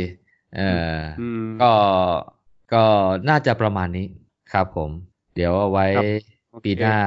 หาคอนเทนต์สุขสนุกมาเล่าให้ฟังใหม่ ผมยังติดหลายเรื่องสำหรับวิชาการนะ ก็กำลังไล่อ่านอยู่ ครับผม ก็ถือโอกาสสวัสดีปีใหม่กับเพื่อนๆนะครับ นะครับครับมูทวิวนะครับของปี 2019 ของ City Talk Podcast ไว้ในตอนนี้นะครับผม นี่ทำมาจะ 11 เดือนแล้วนะโจ ครับผม ก็เร็ว โอเคครับครับ ได้ได้พบกันใหม่ปีหน้าเนาะ แล้วปีหน้ามามาพบกันครับเกี่ยวมาคุยกันเรื่อยๆครับ ครับผมงั้นตอนนี้ก็ขอลาครับ ครับผมครับปีใหม่ของท่านผู้ฟังทุกคนนะครับผมและผมยี่สิบครับ สวัสดีครับ สวัสดีครับ